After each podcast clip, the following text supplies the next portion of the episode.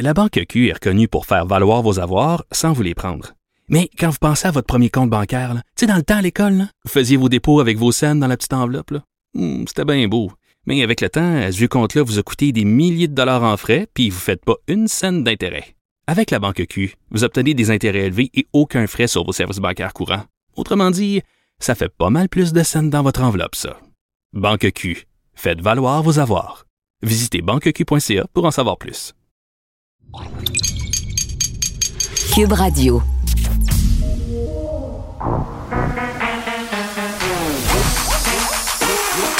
Elle a une opinion sur tous les sujets. Pour elle, toutes les questions peuvent être posées. Geneviève Peterson. Cube, Cube- Cube- Cube Radio. Salut, bienvenue à l'émission. Hey, grosse tempête annoncée en fin de semaine. Et là, euh, ça fait super m'attendre de commencer le show en parlant de météo, mais c'est pas grave, je m'assume. Moi, je suis fan des tempêtes de neige, pour vrai. Et là, on nous en annonce toute une. Et j'ai envie de dire, enfin, parce que les gens qui doutent du réchauffement climatique en ce moment, là, je pense que ils sont peut-être en train de pogner de quoi, hein, parce que je pense qu'on n'a jamais eu un hiver aussi chaud à Montréal, au Québec. Il y a genre deux grains de neige. Ça sera d'ailleurs euh, un sujet que va aborder Madeleine puis l'autre côté un peu plus tard à l'émission. Les angoisses climatiques. Est-ce que vous êtes éco-anxieux? Parce qu'on se rappelle, avant la pandémie, hein? C'était ça, c'était le sujet. On a marché dehors avec Greta, on a critiqué Greta, on a fait toutes sortes d'affaires pour essayer de se penser euh, super vert. Moi, la première, là, parce que mes enfants me poussent toujours dans le derrière, c'est un peu ça. L'environnement, c'est la nouvelle cigarette. Moi, dans les années 80, je disais à ma mère et à mon père qu'il fallait arrêter de fumer. Surtout dans la voiture, les fenêtres fermées. Hein? Pas idéal. C'était ça mon combat. J'ai l'impression que maintenant, le combat de nos jeunes et notre combat en général, c'est l'environnement. Puis vraiment, la COVID-19 a éclipsé tout ça, mais ça commence à refaire surface euh, dans l'actualité parce que le réchauffement climatique, c'est vraiment pas amélioré. On était tous un peu euh, dans l'utopie. Je sais pas si vous vous souvenez, là, au début de la pandémie, il y avait plein d'images, puis même des fausses images qui circulaient par rapport au fait que, étant donné que toute la Terre était arrêtée, c'est le trafic euh, au niveau des voitures, le, transport aérien, hey, là, là c'était redevenu le jardin d'Éden, toi, chose. Hein? Les photos de Venise avec les dauphins, vous en souvenez-vous? C'était pas des vraies photos, là. Mais on voyait partout des photos de, de ciel dégagé, de prairies verdoyantes. Mais non, ça va encore euh, très, très mal. Et euh, bon, tout ça pour dire que j'ai bien hâte à la tempête de neige, mais soyez prudents quand même. Puis je veux pas parler des routes, je veux parler des sports d'hiver. Parce que depuis le début de la semaine, il y a plein d'articles qui sortent dans différents médias sur les blessures. Les gens se viandent. Hein? On dit ça au Saguenay, se viander, se faire lutter aussi dans le coin de Valleyfield, foncer dans un arbre en glissant. Ça a l'air que c'est bien, bien populaire cet hiver. Par ailleurs, au parc près de chez moi, pour la première fois en 10 ans, je pense, la ville de Montréal a installé des gros ballots de foin hein, en bas des arbres parce que les enfants n'arrêtaient pas de se viander dans le décor. Du monde qui hein, on fait du patin en quantité absolument phénoménale. Beaucoup de débutants, et je m'inclus là-dedans. Si vous voulez rire de moi à un moment donné, là, il faut regarder une vidéo de Geneviève Peterson qui patine.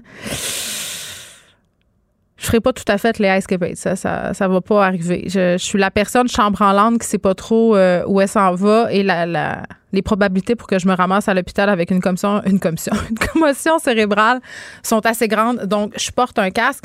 Fait que je vais attendre ça, moi, la tempête de neige en fin de semaine, enfermée chez nous. Je vais glisser et j'espère ne pas, ne pas me ramasser à l'hôpital euh, si je fais du patin parce que les urgentologues nous le disent, les médecins nous le disent, sont débordés à cause de la COVID, mais ils sont aussi débordés parce que les gens se ramassent à l'urgence, se sont foulés euh, des chevilles, euh, ils se sont pétés à la tête en glissant en faisant du ski, même eu un mort, malheureusement, un, un jeune garçon qui est décédé dans la région de Saint-Sauveur, un peu euh, plus tôt, ça fait déjà quelques semaines, la semaine passée, je pense, euh, tragique accident.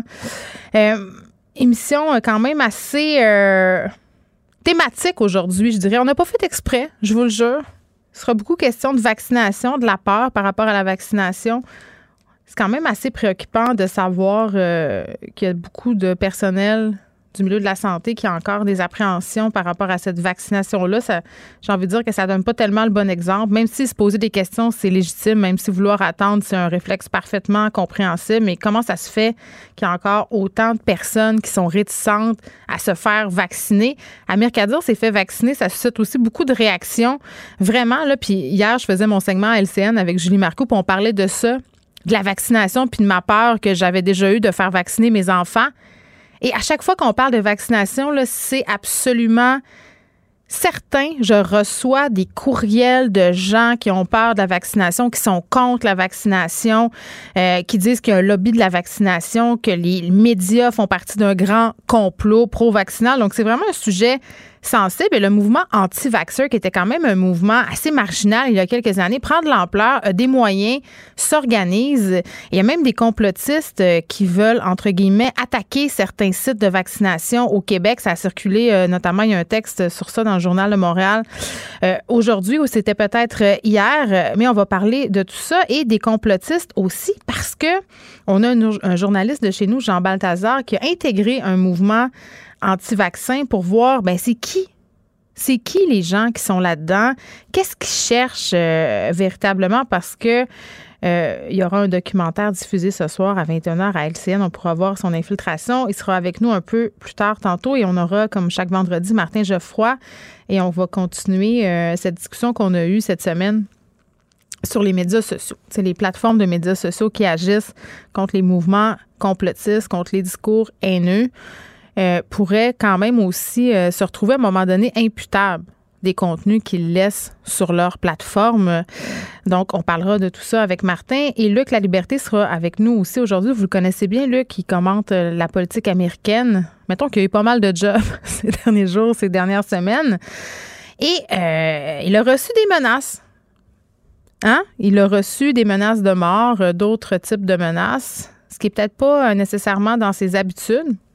Mais là, justement, avec ce qui s'est passé la semaine passée au Capitole à Washington, les choses euh, ont peut-être euh, dégénéré davantage qu'à l'habitude. On va lui poser euh, certaines questions parce qu'il est allé à la police, Luc, pour essayer de voir si c'était possible de faire des plaintes. Vous savez, là, en ce moment, plusieurs personnalités publiques, la situation est quand même assez explosive. Là, je pense que les gens dans les, au niveau des médias sociaux, tout le monde est un peu sur les nerfs, tout le monde est, est très, très prompt sur le clavier. Et ça donne pas lui au meilleur de l'être humain. C'est ce que j'ai euh, ce que j'ai envie de dire. Donc on va se demander euh, qu'est-ce qu'on peut faire? Parce que moi c'est une question vraiment que je me pose de plus en plus là. Puis d'ailleurs, euh, si vous allez lire ma chronique publiée ce matin dans le journal de Montréal, je saute un peu du coq à l'âne sur le fait qu'on sait plus trop quoi faire. je parle entre autres de la sortie de Julien Lacroix un peu plus tôt cette semaine de ses excuses jugées un peu maladroites par bon nombre de personnes je me demande, qu'est-ce qui nous reste? Qu'est-ce qu'on va faire? Parce qu'on a eu tout ce mouvement de dénonciation cet été. Euh, on dénonce aussi beaucoup la violence sur les médias sociaux, les menaces. Puis je pense qu'on en vient un peu tout à la conclusion que le tribunal populaire des médias sociaux, ça fonctionne plus ou moins bien pour plein de raisons toutes sortes de considérations éthiques. Puis en même temps, quand on se tourne vers le système de justice pour obtenir justice, que ce soit dans le cas des inconduites sexuelles ou de menaces, de menaces de mort, mais il y a toutes sortes de flou artistique dans la loi qui permettent pas nécessairement aux plaignants, aux présumés victimes d'aboutir. Donc vraiment, moi, je, je me pose la question, qu'est-ce qui nous reste? Qu'est-ce qu'on fait? C'est quoi la suite? Parce qu'en attendant les changements de loi, parce que je veux le rappeler, là, je veux pas être défaitiste. On a un comité transpartisan qui s'intéresse présentement aux questions de violence conjugale. Euh, puis je sais qu'au gouvernement, on s'en pose des questions là, par rapport à la violence numérique. Mais en attendant, qu'est-ce qu'on fait? Parce qu'il va s'écouler des mois avant qu'on ait enfin droit aux réformes auxquelles on s'attend depuis des années, des réformes qui vont permettre euh, sans doute d'agir, de sévir, de rendre des personnes imputables, des plateformes, comme je le disais. Mais en attendant, il faut s'accrocher puis il faut subir. Et c'est ce que je trouve euh, un peu déplorable. Retour sur le sujet des vaccins maintenant. Qu'est-ce qu'on fait avec les personnes qui sont réticentes à se faire vacciner, notamment les gens qui officient dans le domaine de la santé? Benoît Barbeau est avec nous, qui est virologiste, professeur des sciences biologiques à l'UQAM. Monsieur Barbeau, bonjour. Est-ce qu'on a Monsieur Barbeau avec nous? Oh, il n'est pas là. Bon, ben en attendant euh, qu'on essaie euh, de le rejoindre, je poursuis un peu sur ma lancée euh, sur qu'est-ce qu'on va faire avec toutes ces menaces et toutes ces histoires d'inconduite sexuelle parce qu'un truc que j'abordais aussi dans ma chronique au journal de Montréal c'était par rapport au mouvement de dénonciation cet été. J'étais super mal à l'aise parce que j'avais oublié. Pour vrai, là, quand, quand, quand j'ai vu le, le, poste de Julien Lacroix lundi, ce qui m'a frappé, c'est que j'avais justement oublié, je me rappelais plus qu'est-ce qu'on lui reprochait, puis je me suis sentie hyper mal parce que c'était très grave ce qu'on lui reprochait. Je vous le rappelle, neuf femmes, neuf femmes qui se sont plaintes euh, d'inconduite sexuelle, de euh, de comportements toxiques, de violence. Puis là, j'avais des courriels ce matin de lecteurs qui me disaient Oui, mais il n'y a pas eu de plainte. Je comprends qu'il n'y a pas eu de plainte. Je comprends que Facebook, c'est pas un tribunal. Je comprends qu'on peut pas juger quelqu'un, le canceller, comme on dit, euh, sous prétexte qu'il y a des dénonciations sur Facebook. Mais à un moment donné, quand il y a neuf femmes qui se plaignent, quand il y a neuf femmes qui font des sorties, qui s'allient pour dire, ben écoutez, là, nous, on trouve que cette personne-là, ça n'a pas bien ben de bon sens. Euh, je pense que c'est légitime qu'on y prête attention. Mais après ça, qu'est-ce qui reste du mouvement de dénonciation? Il y a beaucoup de pages qui ont été supprimées. Euh, il y a beaucoup, euh, justement, de témoignages qui ont été oubliés. Moi, je trouve ça épouvantable. C'est plate parce qu'on peut pas en parler là, des noms de personnalités connues qui ont circulé sur des pages de dénonciation, des histoires absolument épouvantables. Personne ne va être inquiété de ça. Ces gens-là continuent à travailler. Les employeurs sont peut-être même pas au courant. Donc, c'est assez épouvantable. Puis il va vraiment falloir se poser la question à un moment donné, qu'est-ce qu'on fait avec toute cette information? Parce que moi, je ne sais pas quoi faire. Je sais des affaires que j'aimerais ça désavoir. Je peux pas les désavoir. Maintenant, je sais, mais il n'y a rien à faire parce qu'il n'y a pas de plainte. Bon, euh, là, on parle pas avec Benoît Barbeau. Ça, c'est tantôt. On va parler avec Raymond euh, Tellier, qui est chercheur au Centre universitaire euh, de santé McGill. est avec nous. Monsieur Tellier, bonjour. Oui, bonjour. Bon, euh, on se parle de cette étude de l'NSPQ à propos de la transmission par arrêt au sol. C'était assez attendu, ce rapport-là, parce qu'on débat de cette question-là dans les médias et un peu partout à travers le monde depuis littéralement l'été passé. Et là, on regarde tout ça on évalue la capacité du virus à se propager dans l'air au-delà de 2 mètres. On en vient à des conclusions.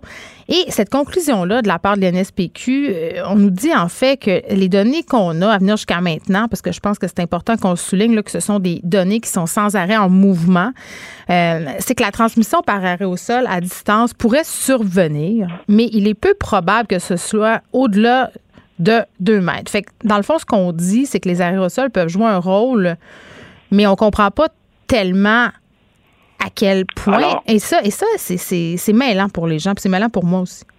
D'accord. Alors, euh, si vous voulez développer un peu une intuition de la façon dont les aérosols se comportent, euh, pensez à la fumée de cigarette émise par un fumeur parce que la plus grande partie de la fumée de cigarette consiste en mm. effet de particules d'aérosol, qui sont des particules très petites qui restent suspendues dans l'air et qui peuvent se diffuser euh, dans une pièce mal ventilée et rester dans l'air très longtemps avant que de finalement retomber sur le sol. D'accord? Mm-hmm. Et euh, donc, si vous êtes dans la même pièce qu'un fumeur, mais très loin du fumeur, vous allez être exposé à de la fumée en autant que la pièce est mal ventilée. Si la pièce a une bonne aération, une bonne ventilation, qui suffit à enlever les aérosols, vous ne serez pas exposé à beaucoup de fumée à distance. Mais si vous êtes à proximité du fumeur, qu'il y ait une bonne ventilation ou non, vous allez être exposé à de la fumée de cigarette. Alors, ce qui se passe, c'est que euh, dans les activités normales comme la respiration ou parler, euh, nous allons émettre une quantité de particules à partir du, euh, du liquide, à partir de la, de la salive et du liquide qui est sur les voies respiratoires. Et si vous avez une infection avec un virus respiratoire, certaines de ces particules-là vont contenir le virus en question. Et il y aura aussi beaucoup de particules qui vont être émises lorsqu'il y a de la toux, lorsqu'il y a des éternuements. D'accord? Mhm. On sait aussi que la quantité de particules va augmenter dans certaines activités telles que le chant ou si vous criez. Et ces particules-là ont tout un spectre de, de formats, depuis les larges gouttelettes qui tombent sur le sol rapidement à courte distance, jusqu'aux aérosols assez grands comme 100 microns et jusque vers les aérosols de faible dimension de 5 microns au moins, qui peuvent rester suspendus dans l'air pendant des heures et des heures. D'accord? À courte distance, vous êtes exposé euh, à toute la panoplie de ces euh, particules-là. Et sur des distances plus longues, euh, il y a un risque de voir des aérosols s'accumuler si la ventilation n'est pas bonne. Il y a une mm. autre chose aussi qui est importante dans le comportement des particules aérosols, c'est leur capacité à être transportées par un jet d'air tel qui est généré par la toux ou les éternuements ou même la parole.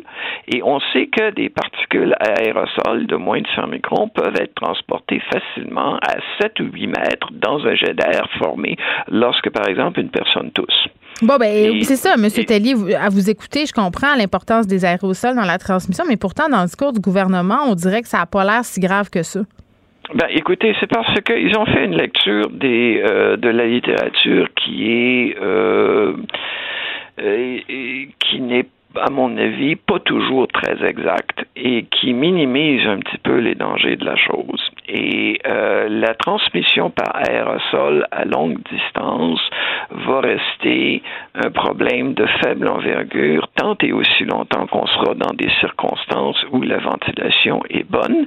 Mm. Et toutes les agences de santé publique, le Canada, les États-Unis, même l'INSPQ, recommandent d'éviter d'être dans des situations où on se retrouve à plusieurs personnes à l'intérieur dans un endroit mal ventilé.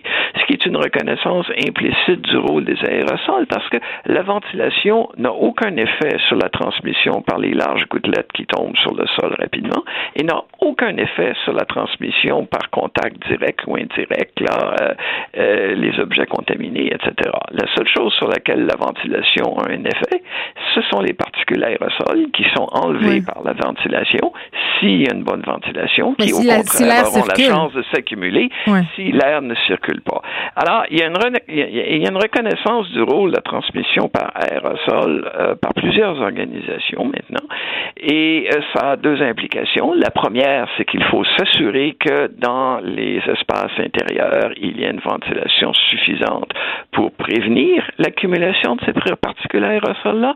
Et la deuxième, c'est de s'assurer que pour les soins à proximité du patient, que les travailleurs de la santé aient à euh, euh, et accès à hmm. des équipements protecteurs de type N95 qui sont plus efficaces que les masques chirurgicaux normaux pour protéger contre les particules aérosols. Et c'est facile à comprendre. Les particules aérosols peuvent suivre un courant aérien ou un jet d'air, on l'a dit plus tôt, et peuvent par conséquent suivre un courant aérien pour contourner les bords du masque chirurgical.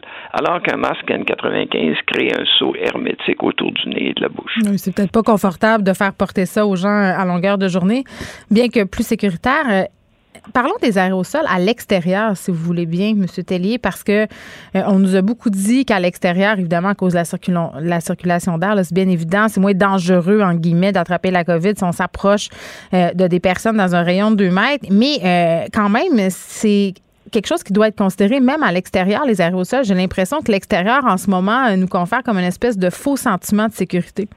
Ben alors, écoutez, il n'y a rien de magique à l'extérieur. Euh, l'extérieur, euh, c'est simplement que vous avez une excellente ventilation qui est offerte par l'espace extérieur, mais il faut bien s'entendre là qu'on parle vraiment d'être à l'extérieur, loin d'autres personnes. Si vous vous retrouvez dans une terrasse de café bondée, dont deux ou trois des, euh, des parois latérales sont obstruées par des feuilles de plastique, disons, c'est pas vraiment un espace extérieur. Encore une fois, si vous voulez développer un peu une intuition de la chose, imaginez que vous êtes dehors en compagnie d'un fumeur. Ben, si vous êtes euh, assez loin du fumeur, la fumée va être dissipée rapidement, ça ne dérangera pas. Si vous êtes tout à côté, même si vous êtes à l'extérieur, vous pouvez quand même être exposé de la fumée de cigarette. Et si vous êtes à proximité de trois personnes qui sont toutes en train de fumer, vous allez être exposé à d'autant plus de fumée de cigarette. Alors, l'extérieur n'est pas magique, c'est simplement que l'extérieur euh, euh, procure une bien meilleure ventilation de mm. façon naturelle encore faut-il s'assurer qu'on ne fait pas exprès pour, euh, pour être exposé. Très bien, Raymond Tellier, qui est chercheur euh, au Centre universitaire de santé McGill. Euh, j'ai envie de dire, parce qu'on est appelé à sortir à l'extérieur pour faire des sports d'hiver, c'est à peu près la seule affaire qu'on a à faire en ce moment, surtout ceux qui ont des enfants et même, bon, ceux qui n'en ont pas, pour sortir de cette déprime, de ce marasme dans lequel on est plongé, janvier aidant. je vois du monde s'agglutiner sur le dessus des montagnes où les gens se glissent, vraiment collés les uns sur les autres, euh, même euh, dans les parcs, les gens qui prennent des marches. Euh, moi, personnellement, là, j'ai l'air de l'intense de la gang, mais je me masque quand même parce que les gens tous, les gens parlent et on, vient, on vient de le dire avec M. Telly, là, dehors, c'est pas un miracle non plus. Pour elle, une question sans réponse n'est pas une réponse. Geneviève Peterson. Cube Radio. On est avec Nicole Gibault. Salut, Nicole. Bonjour Geneviève. On fait un retour vraiment euh, sur cette histoire d'une tristesse sans nom, là, euh, fillette de 7 ans, premier meurtre de l'année. Euh, qui a été découverte dans une résidence de Laval début janvier. Une fillette dont on a déjà parlé, toi et moi, parce que, bon, la DPJ aurait été impliquée dans le dossier. Une fillette qui a subi de mauvais traitements de la part de ses parents. Et là, il y a sa mère, en fait, qui est accusée de négligence criminelle causant la mort. Oui, puis euh, c'est sûr qu'il y a plusieurs personnes, puis ça fait depuis les événements, malheureusement, très malheureux, euh, qu'on entend, on n'avait pas de nouvelles. Plusieurs personnes se demandaient vraiment pourquoi, qu'est-ce qui se passe, etc. Euh, évidemment, il y avait une complexité euh, euh, avec le langage, barrière de langue, barrière de tout ça, peut-être de culture ou comment comment ces gens-là ont été vus, dans quelles circonstances, avec qui, avec quel genre d'interprète, etc. Bon, ben, on a passé cette phase-là pour le moment. En tout cas, mm-hmm. en ce qui a trait à la mère, elle sera accusée, comme tu viens de dire, ou est, va être, il va avoir la comparution cet après-midi apparemment. Euh, pour négligence criminelle causant la mort. Négligence criminelle causant la mort, là, c'est une, euh, une infraction extrêmement sérieuse euh, qui encourt une peine euh, d'emprisonnement à vie, évidemment, là on comprend. Euh, mais c'est sûr qu'on n'est pas dans l'intention. Puis ça, c'est important que les gens le comprennent parce que, tu sais, souvent on parle de meurtre, et de ci et de ça, mm. qu'on dit qu'il faut que la couronne, le DPCP prouve l'intention de tuer, etc. C'est pas ça en matière de négligence criminelle. L'insouciance de quelqu'un, au contraire, ça fait partie euh, des pistes dans, dans l'acte d'accusation, c'est-à-dire la couronne de, n'a pas besoin de démontrer que la mère ou quiconque voulait le, décès, mais qu'ils ont agi avec une, elle a agi avec une insouciance tellement déréglée ou téméraire à l'égard de la vie ou de la sécurité de cette petite fille-là que ça constitue euh, l'infraction comme telle de négligence criminelle. Puis c'est un écart, mais marqué. Euh, une personne qui voit un enfant, dans ce cas ici, souffrir comme ça, euh, brûler de la façon dont on l'a malheureusement décrit, et qui ne fait rien, euh, ou enfin, je, vois là, que la preuve du DPCP va s'étaler dans ce sens-là. Mon questionnement, c'est est-ce que c'est la seule personne qui va être accusée? Hmm. Ben oui, parce que euh, c'est une famille, puis on a un père euh, dans cette histoire-là aussi. Ben, je, je, ben, il y en avait d'autres. Euh, il, y y, avait probablement six, sept personnes. Est-ce qu'ils sont euh, complices? Est-ce que. Non, mais dans ces personnes-là, il y a des enfants, non, aussi, là? J'ai, euh, il y a, cinq enfants dans cette famille. Oui, mais euh, il n'était pas sur les lieux, apparemment. Oui, c'est ça. Euh, alors, euh, il y, y, aurait des adultes oh qui ont été rencontrés, six ou sept adultes. Alors, tu sais, se taire puis rien faire, là, puis être témoin de tout ça, là, on ne sait pas. Elle, va comparaître la mère cet après-midi à 14h30 par visioconférence, évidemment.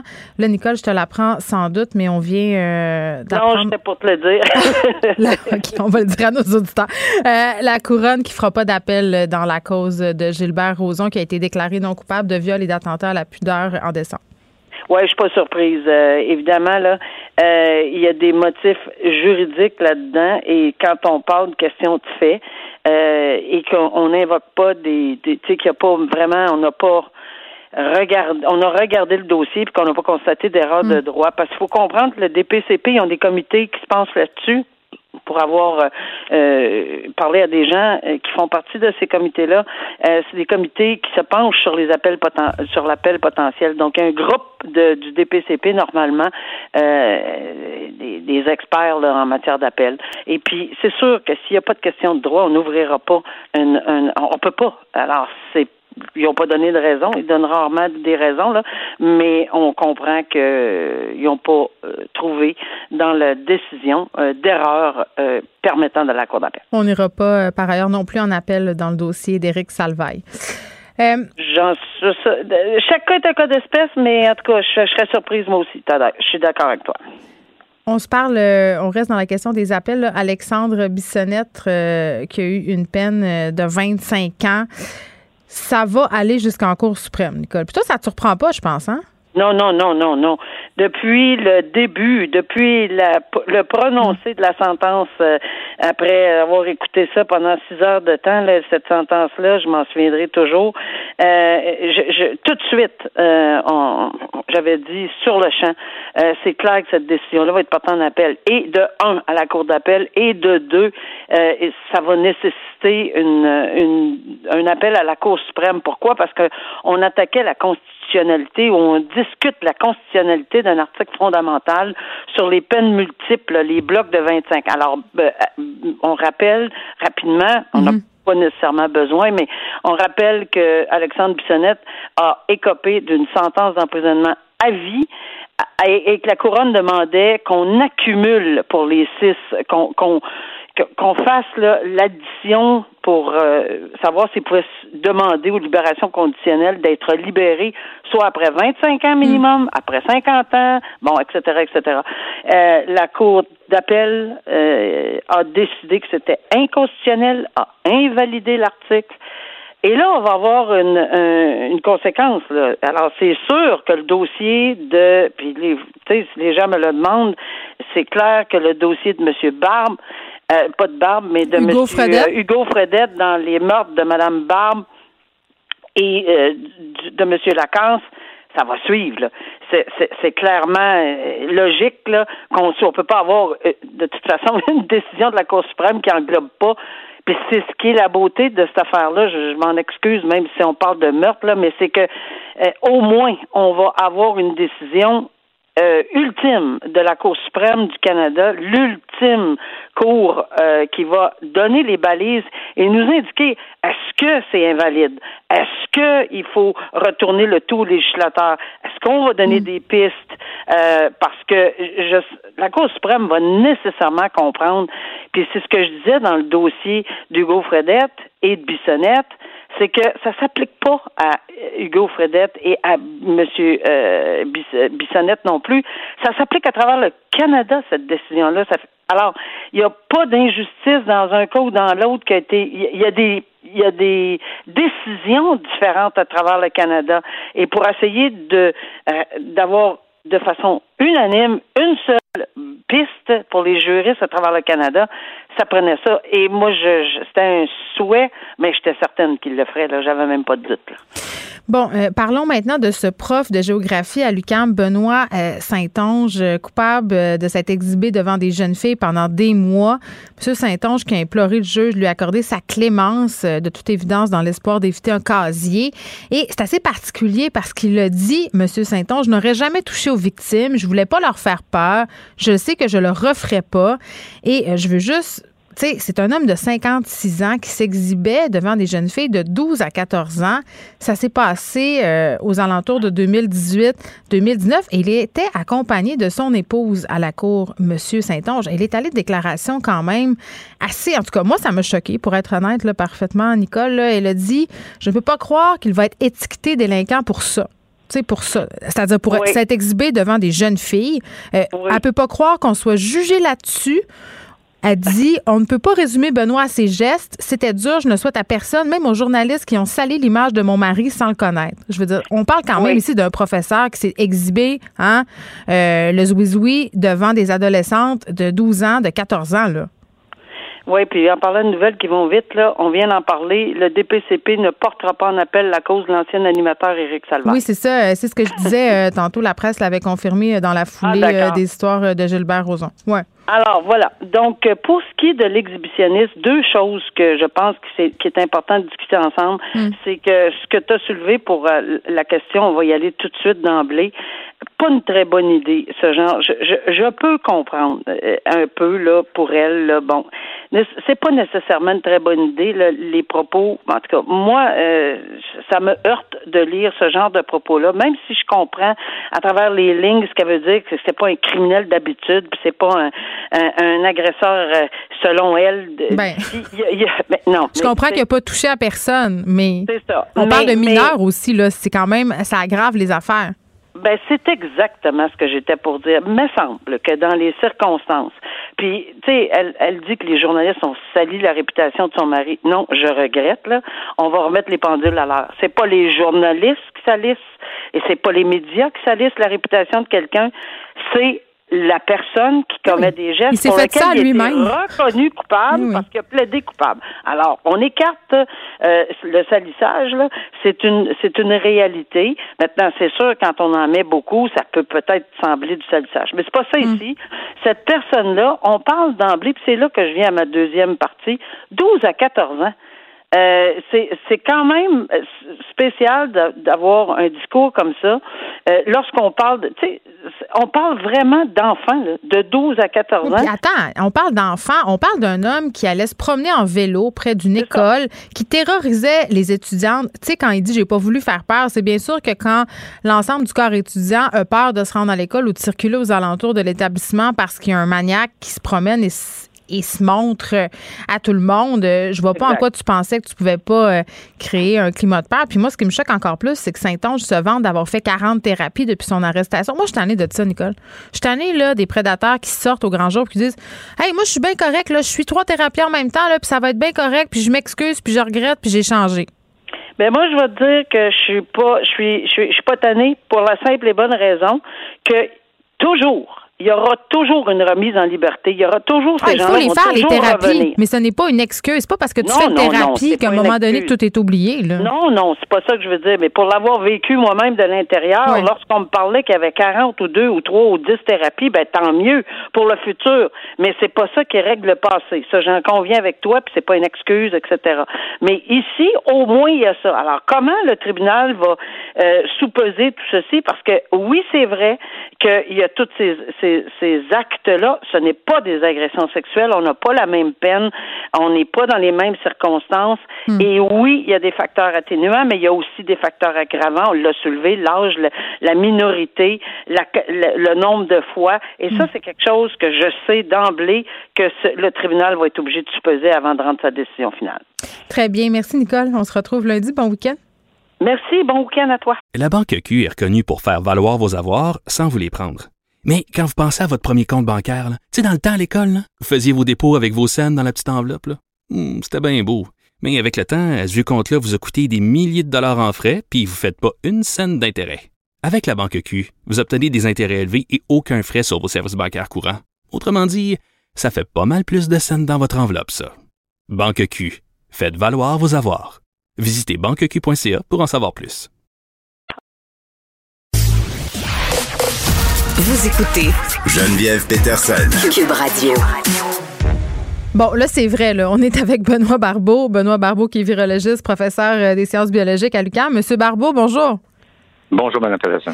Bon, euh, qu'est-ce qu'on fait avec les personnes euh, réticentes à se faire euh, vacciner? On va se poser la question aujourd'hui, notamment ce qui a trait aux personnes qui travaillent en santé, parce que euh, moi, je me faisais la réflexion suivante un peu plus tôt cette semaine. Je me disais, Monsieur Barbeau, avec la montée du mouvement anti-vaccination, la crainte euh, que même les gens qui flirtent pas avec ces idées-là d'habitude ont de façon tout à fait légitime parce qu'on a développé un vaccin vite, parce qu'on lit un peu partout et on sait plus trop à quel sens vouer. Tu sais, quand on voit que euh, des gens qui travaillent en santé sont hésitants, ça nous aide pas à nous rassurer et ça certainement aide pas les gens qui déjà au départ sont réticents à la vaccination. Bien, OK. Je, crois qu'il n'y a pas mille solutions. Euh, le gouvernement ne pourra pas imposer le vaccin, ça c'est certain. Je veux dire, donc ça c'est, on doit immédiatement enlever cette possibilité-là. La seule façon qu'on peut s'assurer que la population comprenne que le vaccin quand même euh, a un effet bénéfique, il faut vraiment euh, accentuer sa, distribution, c'est de faire comprendre que les mesures de sécurité, donc tous les tests qui déterminent, qui démontrent la sécurité de ce vaccin-là ont été faits et ont été révisés par des tous les organismes d'homologation. Alors, je crois qu'il faut, c'est une, c'est pas une discussion qui se fait en une journée, en quelques jours. Il faut répéter le message, il faut en discuter. Il faut, aussi être ouvert aux objections. Donc, quelles sont les craintes? Euh, Elles sont, sont-elles fondées? Et qu'est-ce, euh, qui- que devrait-on, comment devrait-on approcher justement ces craintes-là pour faire comprendre à la population que, à l'heure actuelle, avec les données qu'on a, les vaccins euh, sont sécuritaires et on devrait justement faire en sorte que les gens euh, puissent euh, les obtenir et puis n'avoir aucune inquiétude qui sont trop fortes. Et comme vous dites aussi, dans le milieu de la santé lui-même, il y a des gens justement qui sont craintifs. Alors euh, là aussi, ça pose un, autre problème parce qu'à ce moment-là, on s'aperçoit que ces gens-là sont confrontés justement à la réalité. Ce devrait être ceux justement qui devraient le demander. Puis euh, et, donc ça. Mais oui, parce qu'ils voient les ravages de la COVID. Fait que dans ma tête à moi, c'est bien évident qu'ils veulent se faire vacciner le plus rapidement possible. Oui, mais non, oui, exactement. Mais n'empêche que ces personnes-là ont aussi une opinion par rapport au vaccin. Donc, même s'ils voient qu'il y a des ravages importants qui se font au niveau de notre système de santé, n'empêche que eux ont, les autres aussi ont leur opinion par rapport au vaccin, hmm. euh, aussi consultent des médias sociaux, se font une tête donc euh, en fonction de ce qui circule, mais également aussi sont un peu curieux et pour certains malheureusement craintifs de la rapidité à laquelle euh, les vaccins ont été développés. Oui, puis ça, je peux le comprendre. Puis je pense que c'est important qu'on fasse la distinction, M. Barbeau, entre les gens qui ont peur de la vaccination, mais pas qui ont peur, c'est-à-dire qui posent des questions, qui s'interrogent, et euh, ceux qui sont carrément anti-vaccins. C'est pas la même affaire je suis parfaitement d'accord. Et en effet, mais je crois qu'une grande proportion des personnes qui ne veulent pas avoir le vaccin parce qu'ils ont des craintes, donc sont mm. peut-être pas bien informés et sont même ben, désinformés. Euh, le terme n'est pas juste, mais donc il y a beaucoup de mauvaises informations qui circulent. Ben et puis c'est très facile justement de, se laisser embarquer dans ce, cette mouvance-là et puis d'avoir des doutes et qui sont malheureusement non fondés. L'important, je crois, et ça, le gouvernement a une très grande responsabilité là-dedans, c'est de s'assurer d'avoir les informations juste, de les communiquer, mais de les répéter. Ouais, ben ça, d'avoir une genre de forum de discussion, de s'assurer que les gens qui, qui, sont inquiets, qui puissent poser leurs questions et qu'on puisse au moins leur répondre. Et ça, c'est une bonne ouverture qu'on devrait avoir. Mais je pense que le message euh, quant à la vaccination est un peu difficile à passer parce qu'hier encore, il euh, fallait préciser, là, je pense qu'on l'a répété 52 euh, fois là, à propos du fait que le vaccin contre la COVID ne t'empêche pas d'attraper la COVID. il diminue les risques de complications. C'était un message qui avait quand même été mal compris par l'ensemble de la population. même certaines personnes qui ont l'habitude de s'intéresser aux questions vaccinales étaient confus. Oui, en effet. Donc, je crois que, vous savez, euh, il y a mais il y a beaucoup d'informations qui en ce moment sont oh, qui proviennent même des milieux scientifiques, des, mm. des, des, des milieux privés, mais aussi par les réseaux, les réseaux sociaux. Donc, euh, la part des choses doit être quand même bien bien faite. Et puis, il faut, faut certainement que le gouvernement arrive justement à des explications qui sont claires et qu'on comprenne un peu ce que les tests de phase clinique 3 démontrent et quelles sont en effet les données, qu'est-ce qu'elles sont capables de nous permettre de comprendre. Alors, c'est comme vous dites, donc les, ce n'est pas parce que vous êtes vacciné que vous, pour autant, mm. assurément, vous ne serez pas infecté. On sait que les informations qu'on a obtenues, les données qu'on a obtenues démontrent que lorsque vous êtes infecté et que vous êtes sujet, donc vous allez développer des, symptômes, c'est à ce moment-là vraiment qu'on peut établir que les vaccins sont efficaces. Mais ceci dit, euh, il faut aussi rappeler qu'il y a des bonnes chances que la personne va être sûrement moins susceptible à être infectée par le virus, point. Que mhm. à travers toutes ces phases cliniques-là, et c'est ça qui est important. Vous savez, même si pendant plusieurs mois, justement, on a entendu parler d'efficacité du vaccin, pendant tous ces mois-là, on a aussi eu beaucoup d'évaluations sur les effets secondaires, sur la sécurité des vaccins, et ceci, on continue justement. Mais ça fait peur aussi. Je pense que les médias euh, ont leur rôle à jouer là-dedans. On a vu beaucoup d'articles sur les réactions allergiques, par exemple, aux vaccins. Ça, ça contribue euh, à faire peur. Puis je pense que plus on va voir de personnes en voit avec nos yeux, des personnes se faire vacciner, que ça se passe bien, qu'il n'y a pas d'effet euh, à court terme, à long terme, plus ça va aider les gens à avoir envie d'y aller. Mais je pense aussi qu'il faut que les gens comprennent, ils mettent dans le contexte euh, tout ce qu'on voit comme effet secondaire. Donc, vous savez, lorsqu'on voit des effets secondaires, puis c'est très visuel, euh, même il y a eu une vidéo qui a circulé un dernièrement, là, où on voit quelqu'un qui a des convulsions, euh, et puis c'est vraiment très choquant, puis les, les gens, c'est très émotif, donc on, les gens sont beaucoup choqués, et puis à ce moment-là, on risque justement d'avoir une mauvaise interprétation les, les, vaccins, tout comme n'importe quel produit composé, que ce soit médicament, ont toujours une possibilité d'avoir une très mince euh, impact, euh, effet secondaire. Euh, donc, il n'y a rien qui est absolument euh, à, l'épreuve de tout. Mais il faut aussi se donner en considération, mettre en considération quel est le pourcentage des personnes qui vont développer ces effets secondaires. Quand vous allez, par exemple, pour un vaccin pour de la grippe, vous savez, il y a des gens qui vont réagir beaucoup plus que d'autres. Donc, vous allez avoir possiblement une certaine mm. réaction au niveau de, du bras, à l'endroit où il y a eu l'administration du vaccin. Il y en a d'autres qui auront des, des réactions un peu plus fortes. Mais encore là, c'est un peu comme ça qu'il faut comprendre justement. C'est ça qui frappe l'imaginaire. Quand les gens voient ça, ça ajoute de l'eau au moulin de la peur et ça permet ce partage parce que là, ces vidéos-là sont partagées. Euh, il y a de la fausse information qui s'y greffe, donc ça aide absolument à rien. Exactement. Au contraire, ça nuit. Et puis, comme je vous dis, l'important, c'est de savoir que, alors que ces vidéos-là deviennent en, vous m'excuserez l'expression virale, euh, euh c'est quand même une très, très faible proportion des gens. Et aussi, on peut se permettre parfois, dans, surtout par rapport à ces vidéos-là, de douter de la, du fondement, justement, de, de, de, de ce qu'on voit. On peut même pas prouver est-ce que c'est le vaccin de la COVID, est-ce que c'est dans, c'est dans quelles circonstances, est-ce que cette personne-là avait un historique d'allergie? Euh, moi, je, on revient toujours à ça, l'éducation et montrer aux jeunes particulièrement à départager des vraies nouvelles, de nouvelles qui sont pas nécessairement vérifiées, vérifiables. Je veux qu'on se parle, euh, M. Barbeau, de cette initiative de société informatique, par exemple Microsoft, euh, certaines institutions de santé, euh, des ONG qui forment une cohésion pour mettre au point un passeport de vaccination parce que là, euh, c'est discuté là, quand même à l'échelle planétaire. Euh, certains, certains pays, certaines entreprises auxquelles on devra prouver qu'on a été vacciné ou qu'on est immunisé, ça, est-ce que c'est une bonne idée? Ça, encore là, c'est une discussion qui doit impliquer beaucoup d'acteurs. Puis moi, je veux dire, c'est plus une opinion que autre chose.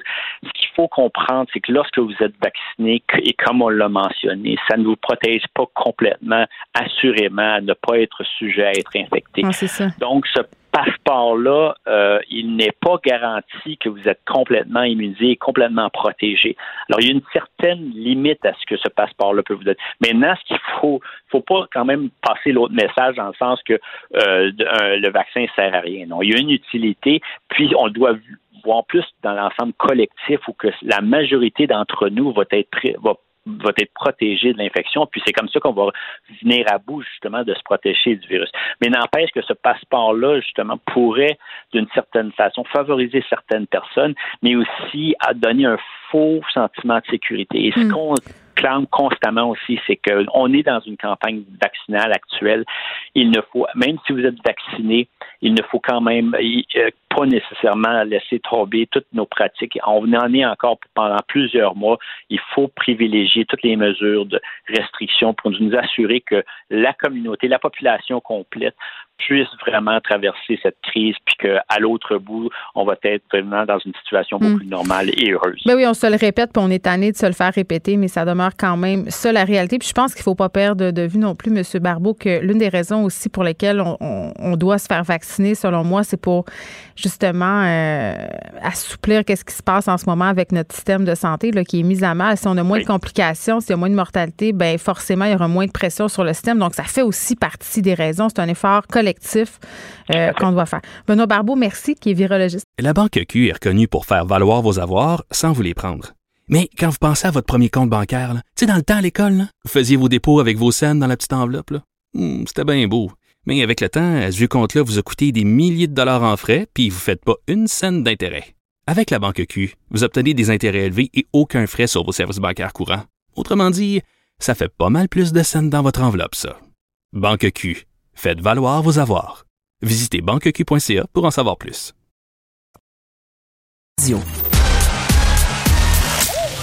Geneviève Peterson. Elle réécrit le scénario de l'actualité tous les jours. Vous écoutez Geneviève Peterson. Cube Radio. On est avec un journaliste qui a intégré un mouvement conspirationniste pour voir c'est qui, c'est qui qui a dans ces mouvements-là, qu'est-ce qu'ils recherchent ces gens-là exactement?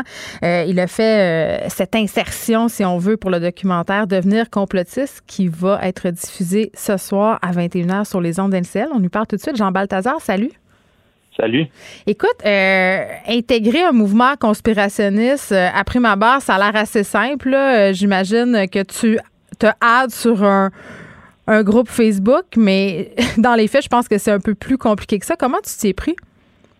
En fait, c'est ça, je l'ai fait euh, vraiment en ligne. Donc, je me suis créé un Facebook.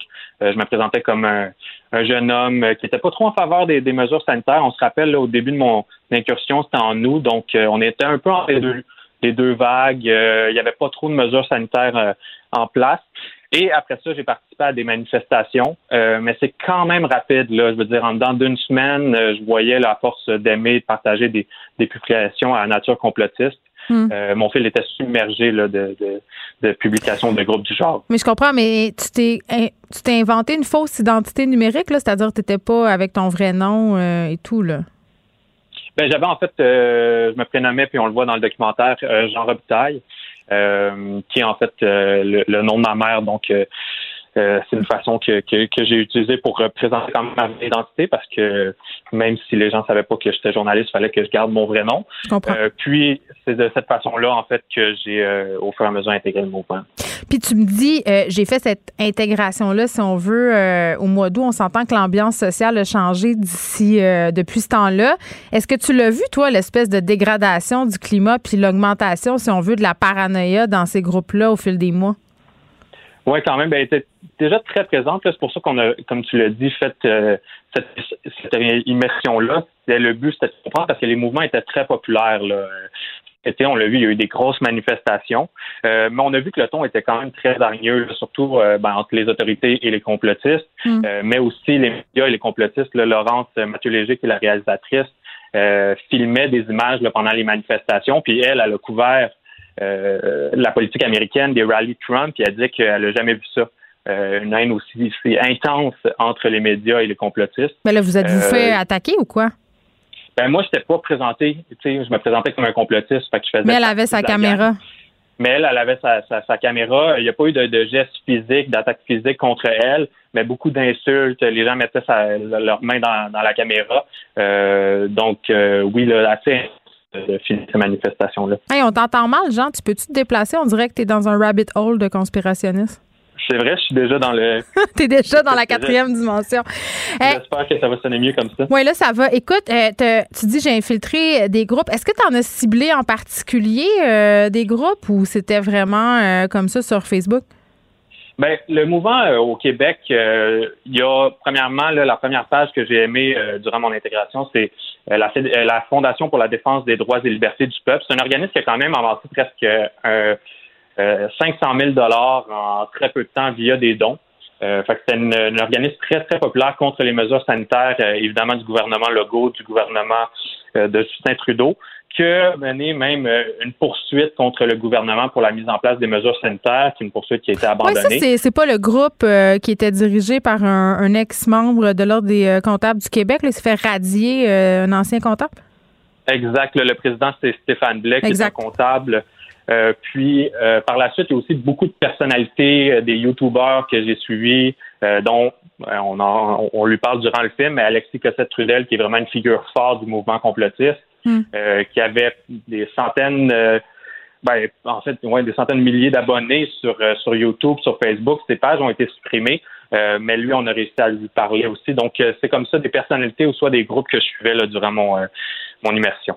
Bon, tu disais que dès le départ, quand tu te mets à partager des contenus ou à lire des contenus anti-masques ou des théories du complot, assez vite, l'algorithme de Facebook t'en suggère d'autres. bon, puis les autres plateformes fonctionnent aussi avec ces algorithmes-là. Je faisais une blague de rabbit hole quand même, et ça existe, et c'est comme ça qu'on décrit un peu l'espèce de trou dans lequel certaines personnes tombent. et se mettent tout à coup à un peu consommer ces contenus-là et en deviennent à avoir ces idées-là? Parce que c'est difficile à comprendre quand tu l'as pas expérimenté comme une personne normale entre guillemets là euh, parce que c'est pas nécessairement des gens qui sont sans éducation, c'est pas des gens qui sont sans moyens, euh, c'est monsieur madame tout le monde, tout le monde en fait peut tomber dans ce piège-là. Explique-nous un peu comment ça fonctionne, comment t'en viens si on veut à, à te radicaliser comme ça entre guillemets? C'est sûr qu'on parle pas d'une radicalisation terroriste quoique, euh, mais à en venir aussi extrême. Oui, c'est ça. Ça dépend des gens. Tu l'as quand même bien résumé, euh, mais ça dépend des, des, des personnes. C'est sûr qu'il y a des gens qui sont un peu plus sceptiques, ils vont avoir des questionnements. Mm. Euh, là, il, il, reste qui quand même, quand même vont manifester, donc qui posent un risque pour euh, la santé publique. Il y a des gens qui ont des idées un peu plus extrêmes, euh, mais il y a personne qui se dit euh, quand ils commencent à liker ou partager des publications, des fois des fausses nouvelles ou des spéculation en nature complotiste qui se dit, oh, je suis du jour au lendemain un complotiste et voici, je tombe dans cette spirale-là. Mais juste les Euh, vaccins, les- exemple, genre, tu sais, tantôt, je parlais, il faut faire la distinction entre les gens qui sont anti-vaccins et les gens qui se posent des questions. Si, par exemple, moi, Geneviève, je me pose des questions sur le vaccin contre la COVID, puis je me fais faire des recherches, ça se peut que je tombe sur des affaires douteuses, puis que là, tout à coup, je sois emportée par ça. Oui, effectivement. Le truc, ça va être vraiment de, après ça, valider ses sources, euh, prendre le temps. Un des exemples que je trouve frappant dans le documentaire, euh, c'est euh, c'est un expert qui nous le dit, Jonathan Jarry, mais qui dit prenez le temps de lire l'article, prenez le temps de vérifier les sources, puis on a tendance à partager des trucs assez rapidement. Si on prend juste un peu de recul, ça va aider les choses. Mais c'est pas toujours évident. C'est très facile, même sûrement toi, moi, je me suis déjà fait prendre par des fausses nouvelles. Ah, Il y a plein de Euh, journalistes pas- qui se sont fait pogner pour vrai. c'est vraiment pas évident. C'est pour ça que je dis qu'on y va avec une idée de compréhension envers ces gens-là. On veut pas être confrontant parce que, euh, en- surtout en ce moment, une période de- aussi d'incertitude que, que la pandémie, je veux dire, il y a pas euh, toutes les réponses sont pas euh, sont pas expliquées très simplement. C'est très long faire un travail scientifique. Euh, fait que c'est pour ça que les gens, des fois, vont se reposer sur des réponses assez simples des conspirationnistes qui proposent ça sur Internet, sur YouTube, euh, parce qu'on vit dans une période d'incertitude. Mais ça se fait très rapidement. L'exemple le plus marquant dans le documentaire, c'est quand je me- m'en vais à une manifestation à Ottawa avec quatre autres inconnus qui, euh, justement, sont contre le masque. Je pourrais arri- arriver là avec un simple questionnement sur le port du masque. Par contre, dans l'auto, dès la première seconde à peu près, on commence à parler de théorie du complot là assez assez intense. On parle d'anciens premiers ministres euh, canadiens qui font partie d'un trafic d'enfants. OK, parle, la, le Pizzagate, là, on est là-dedans, là. Réseau Ouais, exact. pédo On parle de- satanique. On parle de, de, de comment se brûler des tours 5G. OK. Euh, on parle de révolution armée. Puis ça, T'étais pas avec dire- des petits conspis dans l'auto, là, toi, là. là. T'étais avec la vraie non, affaire. Non, c'est ça. Puis, je veux dire, moi, j'ai juste pris, tu sais, j'ai- il y a eu une publication sur Facebook. Euh, C'était pour du covoiturage vers la manifestation à Ottawa. J'aurais pu être juste une personne qui me pose de simples questions. Mhm. Puis, je me fais bombarder par ces théories-là. Donc, c'est très rapide. Puis C'est ça qu'on veut illustrer dans le film. C'est que facilement et très rapidement quand même, une fois qu'on embarque soit sur Internet ou soit euh, lors de manifestations dans ces mouvements-là, ben, on peut tomber avec des idées qui deviennent quand même tu sais, dangereuses et radicales. Ben c'est ça. Jean, toi, à un certain moment, est-ce que tu as essayé de poser des questions, de contredire, euh, de faire entendre raison juste pour voir la réaction? Euh, non, pas vraiment. Je gardais le rôle un peu de, de, la personne euh, un peu naïve qui écoute, qui essaie de comprendre justement. Euh, je voulais pas les, les, les confronter parce que évidemment. Oui, ils sont intenses. C'est difficile de les contredire, là. Oui, c'est ça, mais c'est sûr que personnellement, en tant que journaliste, des fois, j'entendais des choses, puis je me disais ça, c'est pas vrai, ou tu sais, je savais que Ouais. telle donnée n'était pas la bonne. Fait c'est sûr que d'instinct, j'avais le goût de les confronter, mais j'étais vraiment là pour essayer de comprendre au fur de l'immersion. Puis euh, je voulais pas non plus être démasqué parce que c'est quand même euh, ça a duré trois mois l'infiltration. Euh, donc non, je ne les ai pas confrontés durant ce moment-là. Euh, à la fin de la démarche journalistique, j'ai quand même rappelé la plupart des personnes que j'ai rencontrées pour leur dire que j'étais journaliste. Puis là, à certains moments, il y a eu plus de confrontations, même des insultes, quand je leur ai avoué que j'étais journaliste. Est-ce que tu as eu des menaces? Euh, j'ai pas eu de, de, de, de menaces encore. Euh, On de attend après. plus- attends, plus- ce soir. Des, ouais, c'est ça. C'était plus des insultes, euh, quelques petites menaces, mais pas des menaces de mort Hmm. ou euh, des trucs du genre. Ceux qui craignent de voir arriver au Québec des violences, comme on a vu la semaine passée aux États-Unis, là, au Capitole à Washington, est-ce que tu crois que c'est exagéré? Ben, c'est sûr que pour l'instant, les manifestations, c'est sans comme une mesure là, à ce qu'il y a eu aux États-Unis, dans le sens que c'était relativement pacifique.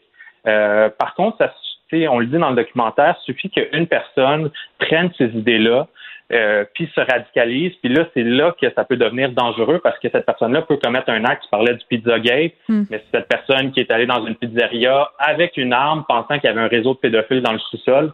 Alors y ça, c'est arrivé pour vrai, là. Ça, c'est arrivé pour vrai aux États-Unis. Euh, au Québec, on a un exemple dans le film. Il y a un café à Baie-Saint-Paul qui a changé son logo. Et là, on le café s'est fait accuser d'avoir créé un logo pédophile ou de partager un logo pédophile. Euh, il n'y a pas eu de violence à ce moment-là, beaucoup d'insultes, de menaces sur les réseaux sociaux, mais il suffit qu'il y ait un événement qui dégénère comme ça, puis c'est là le danger. La chose. Mais non, c'est fou. On lui avait parlé euh, au propriétaire euh, de ce Ouais, café de Baie-Saint-Paul. Il était complètement euh, déboussolé, atterré. Il était même pas au courant que ça existait, ces théories du complot-là. Il s'est levé un matin, il y avait littéralement une vendetta contre son commerce. Donc, euh, parfois, ça peut vraiment déraper. Ça s'appelle devenir complotiste. Merci, Jean Balthazar. Jean Balthazar, qui est journaliste, qui a infiltré des mouvements anti-masques, euh, des groupes complotistes, qui s'est rendu à, à des manifestations. Ça risque d'être fort intéressant. C'est ce soir à 21h euh, sur LCN, ce documentaire Devenir complotiste. La Banque Q est reconnue pour faire valoir vos avoirs sans vous les prendre. Mais quand vous pensez à votre premier compte bancaire, tu sais, dans le temps à l'école, vous faisiez vos dépôts avec vos scènes dans la petite enveloppe. Hmm, C'était bien beau. Mais avec le temps, ce vieux compte-là vous a coûté des milliers de dollars en frais, puis vous ne faites pas une scène d'intérêt. Avec la Banque Q, vous obtenez des intérêts élevés et aucun frais sur vos services bancaires courants. Autrement dit, ça fait pas mal plus de scènes dans votre enveloppe, ça. Banque Q. Faites valoir vos avoirs. Visitez banqueq.ca pour en savoir plus. Geneviève Peterson. La déesse de l'information. Vous écoutez Geneviève Peterson. Cube Radio. Le, le commentaire de Danny Saint-Pierre, un chef pas comme les autres. Ah, Dani, ça finit bien la semaine. Oui, on finit ça en beauté. Ça, Salut. c'est- Ça, c'est le titre d'une émission. Euh, si j'ai pas fait exprès. Je suis désolée. Ah, c'est- c'est une émission? J'avais le goût de dire ça finit bien la semaine, puis j'aime aussi dire bonne semaine. Tu te rappelles-tu? Oui, euh, bonne semaine. de La personne le qui, a reflippé, euh, qui a reflippé quatre fois son idée de magazine. là. C'est un entrepreneur à succès. Ça marche encore. Moi, quand je fais la file à l'épicerie, euh, je vois toutes sortes de monde euh, pogner des magazines en potin. Je- Ben, moi, je salue Moi, le je- 7 jours parce que je fais des recettes Non, je dedans. comprends. puis Ben oui. Puis je t'ai vu l'autre fois à l'épicerie sur le top du 7 jours, puis je t'ai envoyé la photo. Je, je trouvais qu'à ce moment-là, tu avais atteint euh, la pamoison, Ben, l'absolu. Je, je monte tranquillement dans l'Empire. Tranquillement.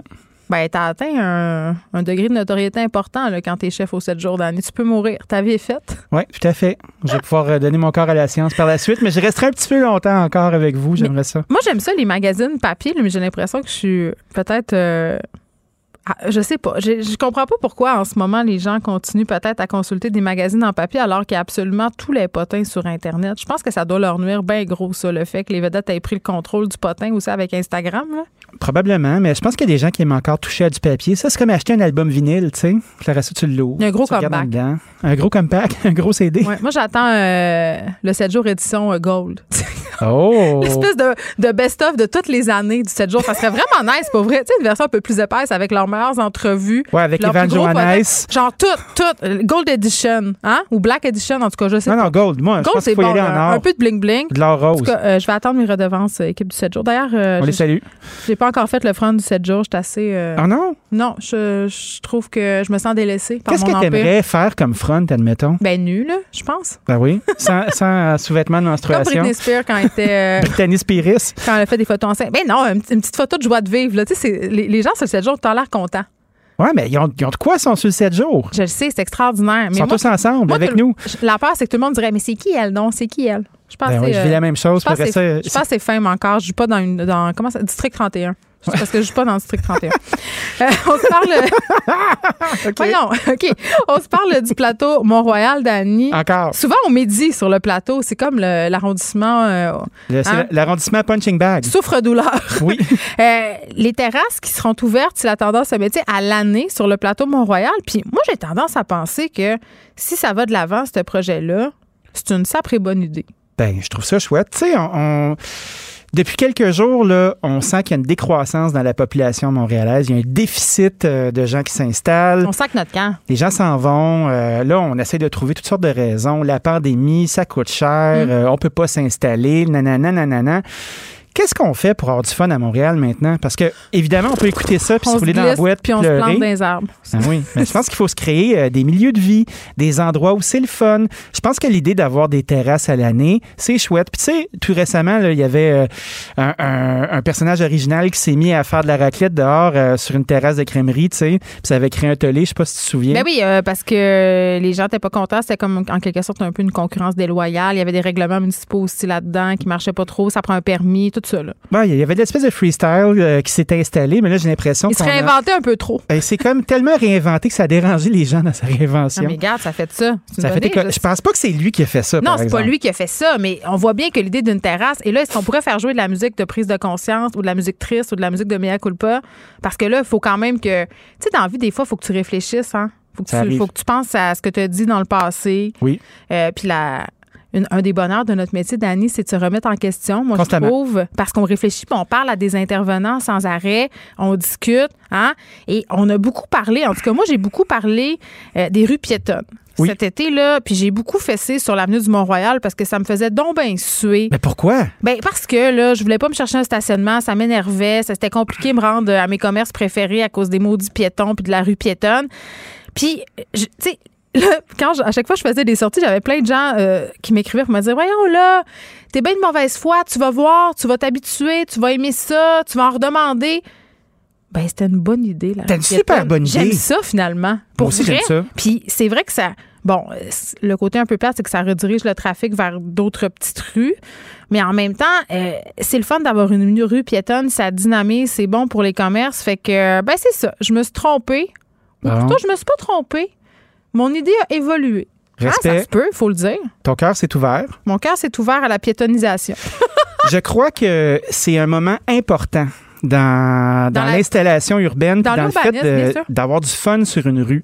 Parce que pendant très longtemps, là, tu sais, on pense à Saint-Denis où ça roulait vite, vite, vite à coups de deux chars de chaque bar. Là, on peut rouler vite, vite, vite en vélo. On peut rouler vite, vite, vite en vélo, mais tu sais, quand tu rétrécis euh, le trafic à échelle un peu plus humaine, là, tu Mm. sais, puis là, évidemment, il y a du monde qui vont chialer. Moi aussi, j'en ai une auto, j'ai un gros camion, j'habite dans le je suis pas fine. Puis je m'en sacre. J'adore ça. ça. Sortir du bandage d'année en m'en sacrant. Ben oui, moi, je suis là, là, je regarde même pas. Des fois, j'écrase sûrement quelqu'un, je l'ai même pas vu tellement mes Ah, moi, j'ai une caméra de recul. pour prendre des Je peux photos. même pas frapper un petit enfant, mais miroir, ce- quand, je, quand je paye sur recul, parce que c'est un piton, ça, ça me rend très mêlée, OK? Plus de vitesse dans mon OK, char. Ça sème la confusion dans mon esprit parce que je suis un peu TDA, c'est barre. Puis quand je m'en vais travailler, je pense à plein d'affaires. Puis à un moment donné, je suis mêlée Il y a des lumières jaunes qui allument. Ah, écoute, il y a des sirènes qui partent parce que je suis un danger public, apparemment. mais rétroviseurs sont en ligne. Fait que, tu sais, je peux pas frapper personne. J'ai aucun, aucune excuse. Là. Fait que Oui. tout va bien. Je paye sur le gaz, je chasse du banc de neige, puis je pèle quasiment plus et ma vie a changé. Moi, j'aime beaucoup ton histoire. J'aime aussi Elle d'un- elle l'histoire. d'une banalité sans nom, hein? Ouais, mais c'est euh, un peu comme mais- un petit chapitre de banalité notre vie des fois. C'est des petites un- choses qui s'additionnent puis on Comme un petit ensemble. segment de radio proustien. Sais, nous, on est là, avec nos madeleines odorantes, puis on, on s'avance dans la vie, la vie du quotidien. Les terrasses pourront rester ouvertes. Toute l'année, on va pouvoir cuisiner euh, pendant un certain moment donné à l'extérieur sur des terrasses qui sont sur ton terrain. Ça, c'est vraiment le fun. Ben, je Ça, pense que oui. extraordinaire. Parce que tu peux créer une vibe, puis les gens peuvent se déplacer, tu peux vraiment Ah, animer faut ton extérieur. Il faut qu'il arrête d'avoir des plaintes. Là. Tu sais, cet été, il y avait des restos qui avaient fait toutes sortes d'initiatives vraiment le fun pour Oui. faire venir les gens. Là, moi, je pense entre autres euh, au Chien Fumant, un resto que j'aime bien, Oui.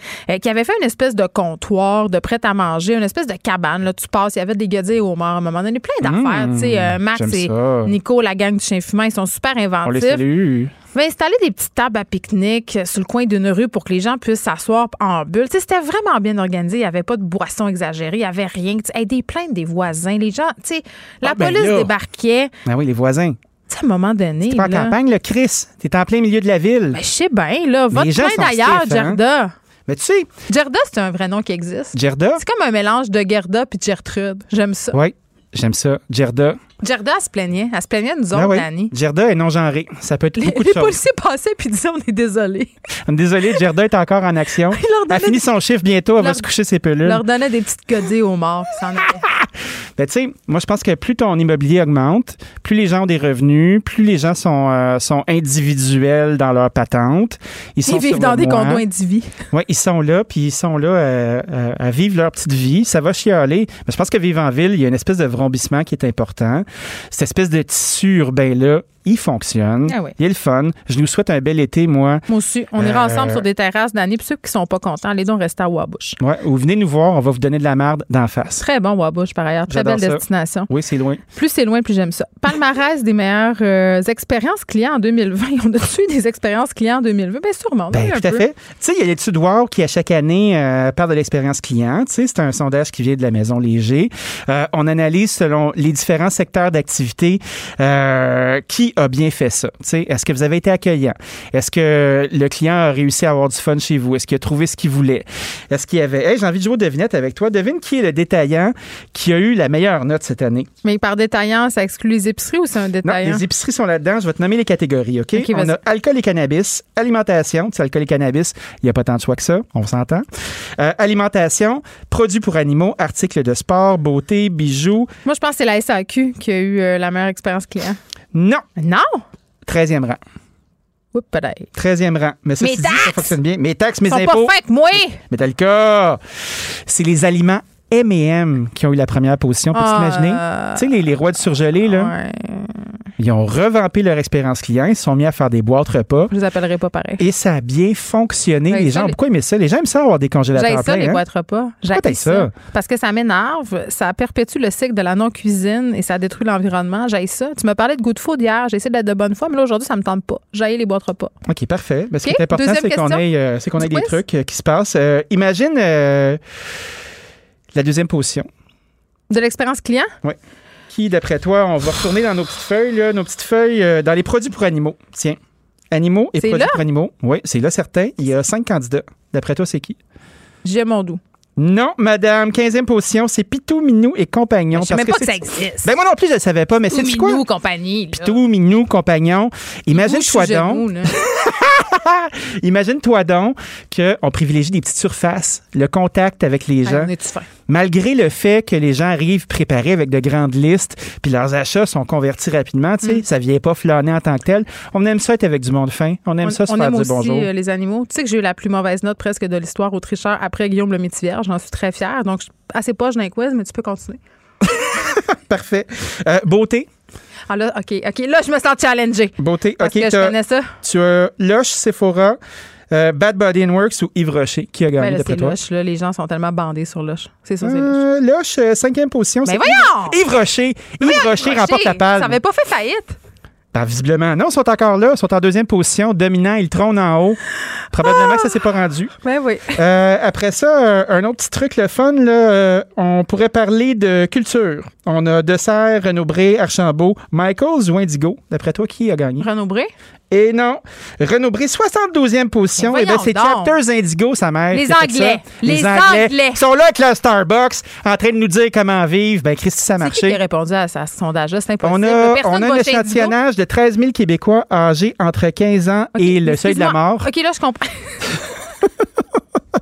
Tu peux parler, tu es cohérent, tu peux répondre à mon sondage. Danny, Chapter Indigo, ça n'existe pas à, à Wabush, justement. Ben non, il y en a un au 10-30. Ah oui, T'es là, tu peux aller te prendre une limonade frappée. Tu euh, comprends qu'en dehors euh, de la couronne montréalaise, euh, il y, y a quelque chose qui s'appelle le Québec et qu'il n'y a pas de chapter Indigo. Fait que je comprends pas.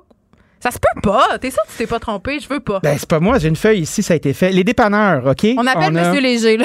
On a Ça, ça de on a Léger. 7 jours, dépanneur du coin, IGA Express. Couche-tard, j'espère. Couche-tard, bonne histoire. Qui a gagné? Couche-tard, couche-tard. Ah ça ben, sac à papier, c'est IGA Express qui a gagné. Mais c'est quoi, ça? au C'est des 117 dépanneurs? Ben, tu sais, il y en a un à côté d'ici, là, sur la rue Saint-Laurent. Là. Je sais pas, je me promène pas en tour de 6 semaines, trop par an. Ah, je le sais, c'est un peu. euh, Il y a- il y, a une ambiance de crack ag- agréable. Chaque fois que je sors d'ici pour aller au stationnement, j'ai un petit peu peur. Oui, il y a des effluves de crack du terroir. C'est toujours ça. le fun. Ben, Couchetard est en 146e position. Puis écoute, c'est c'est un feu roulant. Cela n'arrête pas. Moi, ce que je trouve intéressant, c'est qu'il y a des gens qui ont réussi à convertir, hein, à convertir leur business euh, de la business physique à la business en ligne. Puis on évaluait le site sur sa navigabilité, la couleur, l'envie de- d'acheter des choses, puis de convertir notre achat. Où, toi, ta plus belle expérience client cette année? Ma plus belle expérience client, euh, hey, c'est une bonne question, ça. J'ai pratiquement pas été un, j'ai pratiquement pas été un client, moi. J'ai euh, de l'achat en ligne. Pour vrai? Euh, la- les seuls endroits où je vais acheter des trucs, là, c'est à l'épicerie. Ben, moi, c'est ça que j'avais envie de dire. Je pense que ma plus belle expérience client, elle était à l'épicerie. Non pas parce que c'est donc merveilleux l'épicerie, mais pour les gens. Je Oui. trouve que les caissiers, les caissières, Tout les gens fait. qui travaillent dans les allées cette, année, là, ils ont été euh, des héros, des héros qu'on a souvent oubliés. Ouais. Et ils ont fait preuve d'une patience sans nom. Les gens, ils sont dégueulasses. Pour vrai, là, ils sont impatients, ils sont insultants. Tu sais, quand c'est rendu qu'il faut que tu installes une pancarte avant de faire la file à l'épicerie pour aller payer aux caisses, là, qu'aucune insulte et aucun comportement violent ne sera toléré. Là. Je croirais euh, au, au bureau des passeports. Jusqu'à quel point tu peux pogner nerf pour une gousse d'ail, Jerry? Hein?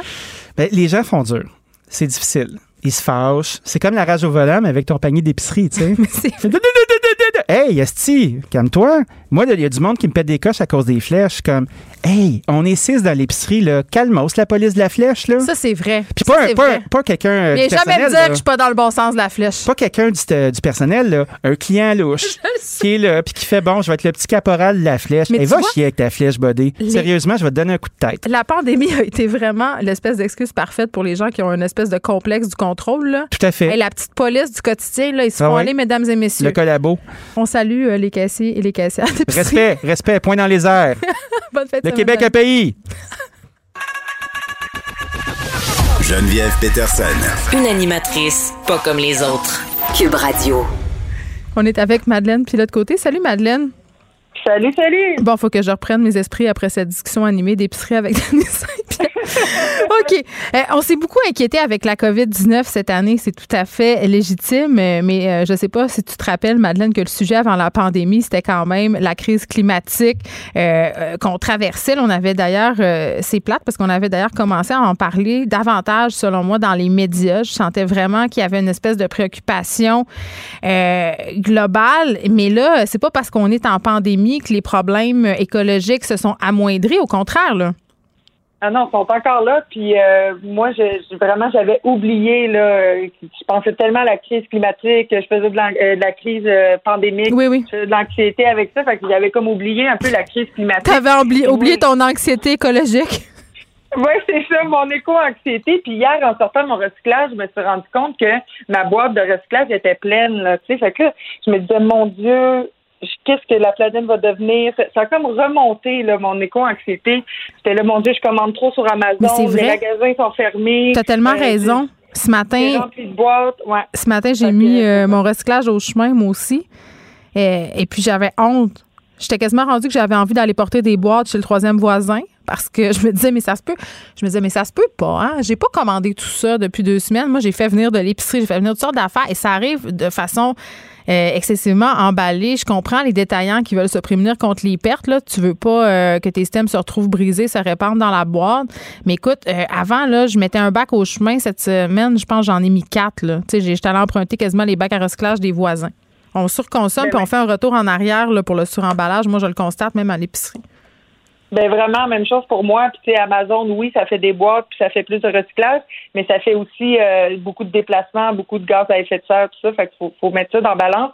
Parce que oui, on a une responsabilité individuelle pour euh, pour la crise climatique, puis pour la régler, puis tout ça. Mais il faut se rappeler aussi que les, gros changements qu'on peut faire, ben c'est les gouvernements qui peuvent les opérer.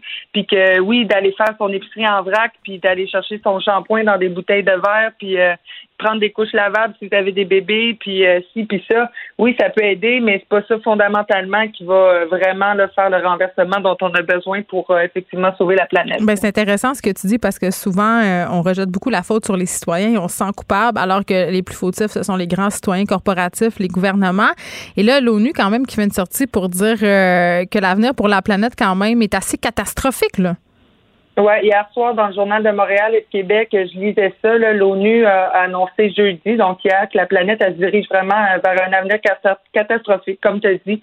Euh, vraiment, on a en 2020, on a eu une année record du réchauffement climatique. Puis je veux pas trop rentrer dans les détails, mais il y a eu un phénomène comme océanique qui s'appelle la Niña, qui, qui en plus qui refroidit le climat. Donc le climat aurait dû être plus bas peut-être que l'année d'avant mais finalement, il est quand même plus haut, donc il y a de quoi d'alarmant. Là. Quand on se dit que la planète aurait été supposée être plus froide puis qu'elle est encore plus chaude, ben il y, a, il- y de quoi avoir peur un petit peu. Puis tu sais, je veux pas alarmer personne, mais Mais en même temps, même, tu veux pas alarmer personne. là. Je pense que c'est un peu le temps qu'on s'alarme un peu collectivement là, parce qu'on fonce direct dans le mur. Oui, on fonce dans le mur, mais je veux pas non plus euh, que votre santé mentale détériore avec euh, ma chronique d'aujourd'hui.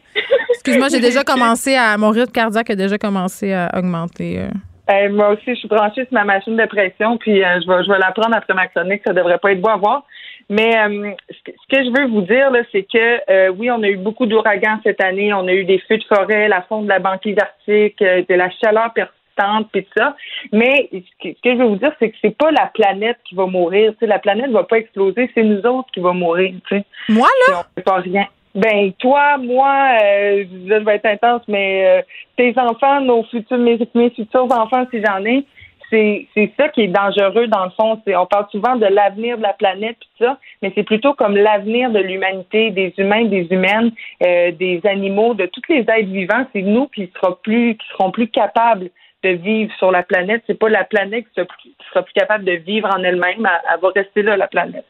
Bon, ben euh, si tu voulais pas augmenter l'anxiété des gens, je Madeleine, c'est un peu raté, je pense. hey, bon vendredi la gang, en tout cas, gênez-vous pas en fin de semaine, là, tout est beau, faites-vous de la fondue hein, en entendant de mourir.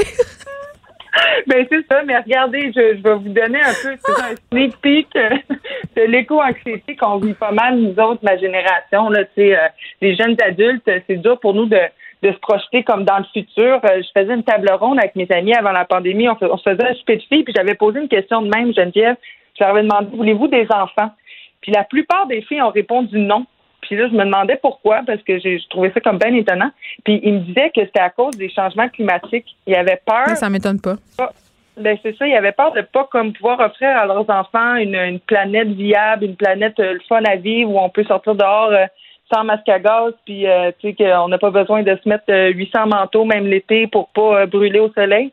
Fait que j'ai trouvé ça intéressant. Ça m'a comme bien étonné que ça aille jusque-là, l'éco-anxiété. Parce que l'éco-anxiété, c'est une anxiété qui est provoquée par les changements climatiques, l'avenir de l'environnement. Puis c'est vraiment comme un poids quotidien qu'on euh, qu'on impose à, tous nos, rêves, nos aspirations, puis tout ça. Tu sais, euh, on essaie d'en profiter le plus possible. Il y a un retour euh, aux sources aussi. J'ai des amis qui, qui veulent retourner vivre bientôt là en campagne, vivre de la terre, en profiter. Euh, tu sais, il y a toutes ces considérations-là qui mènent un peu notre vie puis nos choix futurs aussi. Est-ce que tu penses euh, qu'on va revenir dans un avenir proche à une discussion euh, proactive sur la crise climatique parce que euh, c'est vrai la crise pandémique c'est important c'est une priorité. Puis souvent euh, quand on parle d'écologie en ce moment ce qu'on se fait répondre c'est ben là on a quelque chose de plus important à gérer là. S'il y a une pandémie c'est la Covid 19 et des gens qui meurent. Oui et c'est vrai c'est une priorité mais en même temps il faut revenir à cette discussion-là parce que ça continue à se détériorer. Est-ce que la crise pandémique va invariablement prendre le dessus sur la crise climatique? Bien, la crise pandémique, euh, elle va avoir une fin un jour, on l'espère. Fait que je pense que la question de la crise climatique va pouvoir revenir au galop, mais c'est important qu'elle revienne très rapidement. Puis je pense qu'on pourrait euh, parler des deux crises en même temps parce qu'on est dans des années vraiment charnières pour la crise climatique. Il faut faire attention pour pas que qu'on augmente trop de température. Ça va avoir des effets dévastateurs. Mais je pense que la pandémie ça nous a peut-être ouvert un peu les yeux sur euh, la capacité, notre capacité à agir ensemble. On l'a vu avec le vaccin. on a été capable de trouver un vaccin rapidement. Je pense que si toutes Mais il faut être acculé au pied du mur, on dirait, nous, les humains, pour faire quelque chose. Ben vraiment, mais ça va falloir comprendre le, réel danger qui nous guette, puis je pense qu'on va le comprendre de plus en plus. Les feux de forêt, les ouragans qu'on a eus en 2020, ben ça nous a mis un petit peu au pied du mur.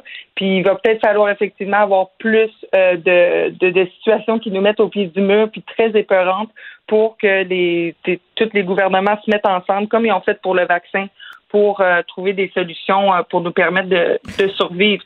Bon, là, Madeleine, il nous reste une, minute et demie. Il faut qu'on se parle d'espoir, OK? Parce qu'on peut pas laisser les gens de même. Je trouve ça épouvantable. Moi-même, je suis stressée. non, oui, parce qu'il y en a de l'espoir, hein, vraiment. Il y en a vraiment de l'espoir. Puis, tu sais, oui, on a nos responsabilités individuelles, mais tu sais, il y a plein de, de, de, nouvelles euh, façons aussi de, de voir les choses, de nouvelles façons aussi de, de, de gérer l'eau. Puis, tu sais, il y en a des solutions. Il faut juste vraiment que le gouvernement les applique. Mais as-tu l'impression que les gouvernements, ils sont véritablement proactifs avec la question de l'environnement? Euh, je, ne parlerai pas de proactivité parce que ça, non, j'en ai pas vu beaucoup. Là, mais tu sais, mettons, on peut se réjouir des petites choses. C'est par exemple juste que Biden a été élu aux États-Unis, ben c'est déjà mieux que Trump au niveau de l'environnement puis ces affaires-là.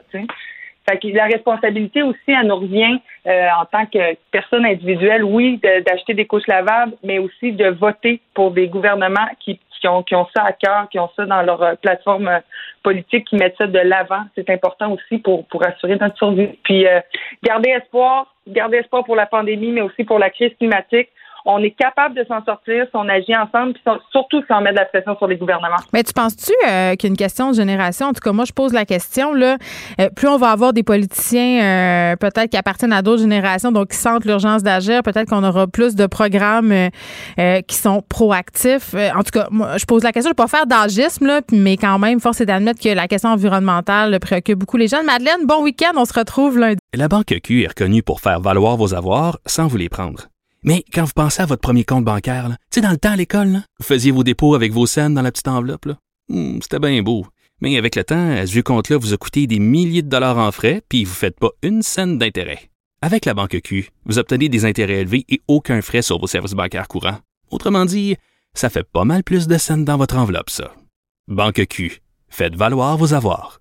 Visitez banqueq.ca pour en savoir plus. Joignez-vous à la discussion. Appelez ou textez le 187 Cube Radio 1877 827 2346. Cube Radio. Cube Radio. En direct à LCN. 14h30, c'est le moment d'aller retrouver notre collègue dans nos studios de Cube Radio. Salut Geneviève. Salut Julie. Tu voulais nous parler de cette campagne euh, pour euh, sensibiliser les jeunes à cette cyber-exploitation sexuelle, les fameux sextos que les jeunes s'envoient. Pas juste les jeunes, d'ailleurs. Ben oui, puis c'est une campagne quand même gouvernementale, une campagne euh, mm-hmm. qui est en vie, entre guillemets, depuis l'automne. Et là, pourquoi on en parle maintenant? C'est parce qu'elle a comme refait surface sur les médias sociaux à cause de des images dans des abribus. C'est Catherine Etier, qui est une personnalité, une chroniqueuse bien aimée des jeunes, qui a fait un partage sur sa page Facebook qui est devenu assez viral, merci. Euh, cette pub-là, ce qu'on voit, c'est une fille, Yasmina, avec un sac en papier brun sur la tête. Euh, c'est marqué sexto sur le sac en papier. Et c'est vraiment euh, pour mettre en lumière, si on veut, les dangers du sexting. Et pour vrai, ça a suscité un malaise et ça a suscité un malaise chez moi parce que je pense qu'on s'attaque pas à la bonne cible ici et c'est vraiment ce qui a dérangé en fait, les gens. pas contre la, la genèse de cette publicité pour sensibiliser les jeunes, mais tout est dans la manière de faire. Ben en fait, je suis pas contre qu'on ait une discussion avec les jeunes pour parler des conséquences de sexter. Mm-hmm. Là, j'ai un problème, c'est qu'on met la responsabilité, si on veut, sur le dos de la victime. Euh, dans ce cas-là, là, tu sais, quand tu te mets un sac de papier brun sur la tête, Julie, le message est assez clair. C'est parce que tu as honte. tu sais. Puis ce que ça dit, cette publicité-là, c'est et toi, la petite fille chez toi, si tu envoies un sexto si tu envoies une photo toi nue à quelqu'un, euh, ben c'est de ta faute. C'est de ta faute si cette photo-là, à un moment donné, euh, se fait partager. Et si ça arrive, tu vas avoir honte, tu vas être la risée, tu vas être catégorisé comme une espèce de, de fille facile, de mauvaise fille. Donc, ça envoie vraiment des mauvais messages. C'est un peu comme si on était tout le temps encore dans cette espèce de dichotomie, justement, de la bonne fille versus la mauvaise fille, celle qui a les bons comportements versus celle euh, qui n'en a pas. Puis, je sais là, que c'est délicat parler de sexto, là, mais je trouvais ça important qu'on s'en parle vendredi aujourd'hui parce que ça va être le week-end. Peut-être une belle occasion d'avoir une discussion avec nos ados, puis même avec nos pré-ados, là, parce que ça s'en vient, parce que veut, veut pas, là, puis même si on veut pas euh, l'admettre, puis si on veut pas euh, se l'avouer, le sexting, ça fait partie désormais de la vie sexuelle des gens, là, pas juste au Québec, à l'échelle mondiale. En temps de pandémie, les jeunes ne, ne, peuvent pas se voir. C'est un peu comme ça qu'ils font leur sexualité. Puis, mais toi, dans le fond, ce que tu dis, Geneviève, c'est qu'on aurait dû mettre la faute sur la personne qui diffuse après ça le, fameux sextape ou sexto. Mais c'est parce que la personne qui est en faute, ben oui, la personne qui est en faute mm-hmm. lorsque des images circulent comme ça sans le consentement de l'autre personne, que tu appelles ça euh, du revert porn ou autre affaire là, ben c'est la personne qui le partage. C'est la personne qui le partage sans consentement. Et majoritairement, ce sont des hommes, malheureusement. Mais ça peut arriver aussi le cas inverse où une jeune fille, pour se venger, va partager une photo de son partenaire. C'est pas mieux, mais la faute, elle devrait être sur l'agresseur, non pas sur la victime. Et je trouve que c'est dommage parce qu'on mm-hmm. est dans une discussion sociale en ce moment autour du consentement, autour de la prise de parole aussi des présumées victimes d'agressions sexuelles. Puis on est encore un peu dans ces vieilles préoccupations-là. Fait que ce soit une pub gouvernementale qui aille là, je sais pas. Je pense qu'on a raté une belle occasion de passer un message. Puis on a raté une belle occasion aussi de parler de sexting de façon euh, positive avec nos enfants. Puis là, quand je te dis positive, là, je suis pas en train de dire qu'il faut dire à nos enfants que sexter, c'est bien. Mais je pense que comme adulte... Mais qu'est-ce que tu dirais, ouais, qu'est-ce que tu dirais à ta fille? Moi, mon garçon, il y a deux ans, quatre mois. S'il a commencé C'est encore correct pour un bout. Ben, mais mais qu'est-ce que tu dis à ta fille? Parce qu'on aura beau dire à nos enfants, fais pas ça, touche pas à ça. Je suis pas sûre que c'est la bonne façon de faire. là. Ben non, parce qu'on vient de le dire, le sexting, ça fait partie de la vie sexuelle de bien des gens et ça va sûrement faire partie de la vie sexuelle des ados, qu'on le veuille ou pas, surtout en période de pandémie. Je pense qu'il faut garder la communication ouverte, puis il n'y a pas de bonne façon. Puis oui, c'est gênant, puis en même temps, tu veux pas euh, que ton enfant se fasse exploiter sur Internet, puis ça se peut que ça arrive malgré toutes les précautions euh, qui ont été prises. Puis la meilleure façon de que ça arrive pas, c'est encore de ne pas en envoyer des sextos. Sauf que ça, c'est la belle façon utopique de voir les affaires. Dans la vraie Ouais. vie, c'est pas même que ça se passe. Donc, je pense qu'il faut discuter. euh, tu sais, pourquoi tu veux envoyer un sexto? Euh, Qu'est-ce que tu vas chercher là-dedans? Le respect euh, de son partenaire. Il faut parler avec les petits gars aussi, tu sais. Euh, comment on est dans une relation saine avec une autre personne, même si ça se termine mal, tu sais. C'est vraiment la discussion en amont qu'il faut avoir avec les adolescents, les adolescentes, pas une espèce de discussion. On est encore tout le temps en train de blâmer les filles, euh, de dire que c'est de leur faute. Ça me fait penser euh, aux politiques vestimentaires dans les écoles. là. Portez pas de bretelles spaghetti parce que vous allez exciter les petits gars. C'est la même affaire dans le cas de cette campagne-là. On met le blâme sur la fille. C'est comme si c'est de la faute de la fille, c'est la fille qui le cherche. Donc, parlons de ça avec nos filles. Parlons euh, pas des conséquences néfastes puis de la honte puis mon Dieu, tu vas être larisé, mais de parler, euh, oui, des conséquences du sexting parce que parfois ça peut arriver, mais de dire, on le sait que tu peux être tenté, on sait que ça se peut que tu le fasses, mais voici, euh, tu sais, ce qui peut arriver. Il faut être dans l'éducation, pas dans l'espèce de condamnation. Ça donne rien. Merci beaucoup, Geneviève. Bon après-midi à toi. Merci. La Banque Q est reconnue pour faire valoir vos avoirs sans vous les prendre. Mais quand vous pensez à votre premier compte bancaire, tu sais, dans le temps à l'école, là, vous faisiez vos dépôts avec vos scènes dans la petite enveloppe. là. Hmm, C'était bien beau. Mais avec le temps, à ce compte-là vous a coûté des milliers de dollars en frais, puis vous ne faites pas une scène d'intérêt. Avec la Banque Q, vous obtenez des intérêts élevés et aucun frais sur vos services bancaires courants. Autrement dit, ça fait pas mal plus de scènes dans votre enveloppe, ça. Banque Q. Faites valoir vos avoirs. Visitez banqueq.ca pour en savoir plus. Pour elle, une question sans réponse n'est pas une réponse. Geneviève Peterson. Cube Radio. On est avec Luc La Liberté, un bloqueur que vous connaissez bien, Journal de Montréal. Un blogueur, voyons pas un bloqueur. Luc La Liberté, salut. Bonjour, Geneviève. Écoute, méchant lapsus. On a l'habitude de, parler politique américaine avec toi, mais là, aujourd'hui, j'avais envie de t'inviter par rapport à un statut euh, Facebook que tu as fait, en tout Hey. cas, euh, qui, moi, m'a interpellée parce que, euh, bon, tu as fait des confessions, euh, entre guillemets. Euh, tu dis avoir été la cible de nombreuses menaces en ligne. euh, et vraiment, là, moi, c'est un sujet qui m'a interpellée parce que, comme tu sais, euh, et comme les gens savent, parce que j'en ai parlé un peu euh, la semaine passée et cette semaine, euh, j'ai souvent, ça fait partie du métier là, de recevoir des menaces, mais on dirait que ces temps-ci, on en reçoit plus. Et là, euh, toi, tu en as reçu aussi. Est-ce que c'est habituel pour toi? Écoute, j'ai découvert cette, euh, cette joie ou ce bénéfice marginal des- des- de la collaboration dans les médias quand j'ai commencé à écrire pour le journal, soit les, les, euh, soit les chroniques ou encore le blog. Quand on est à la télévision ou à la radio, on n'a pas ou très rarement la réaction des gens à chaud, parfois un courriel.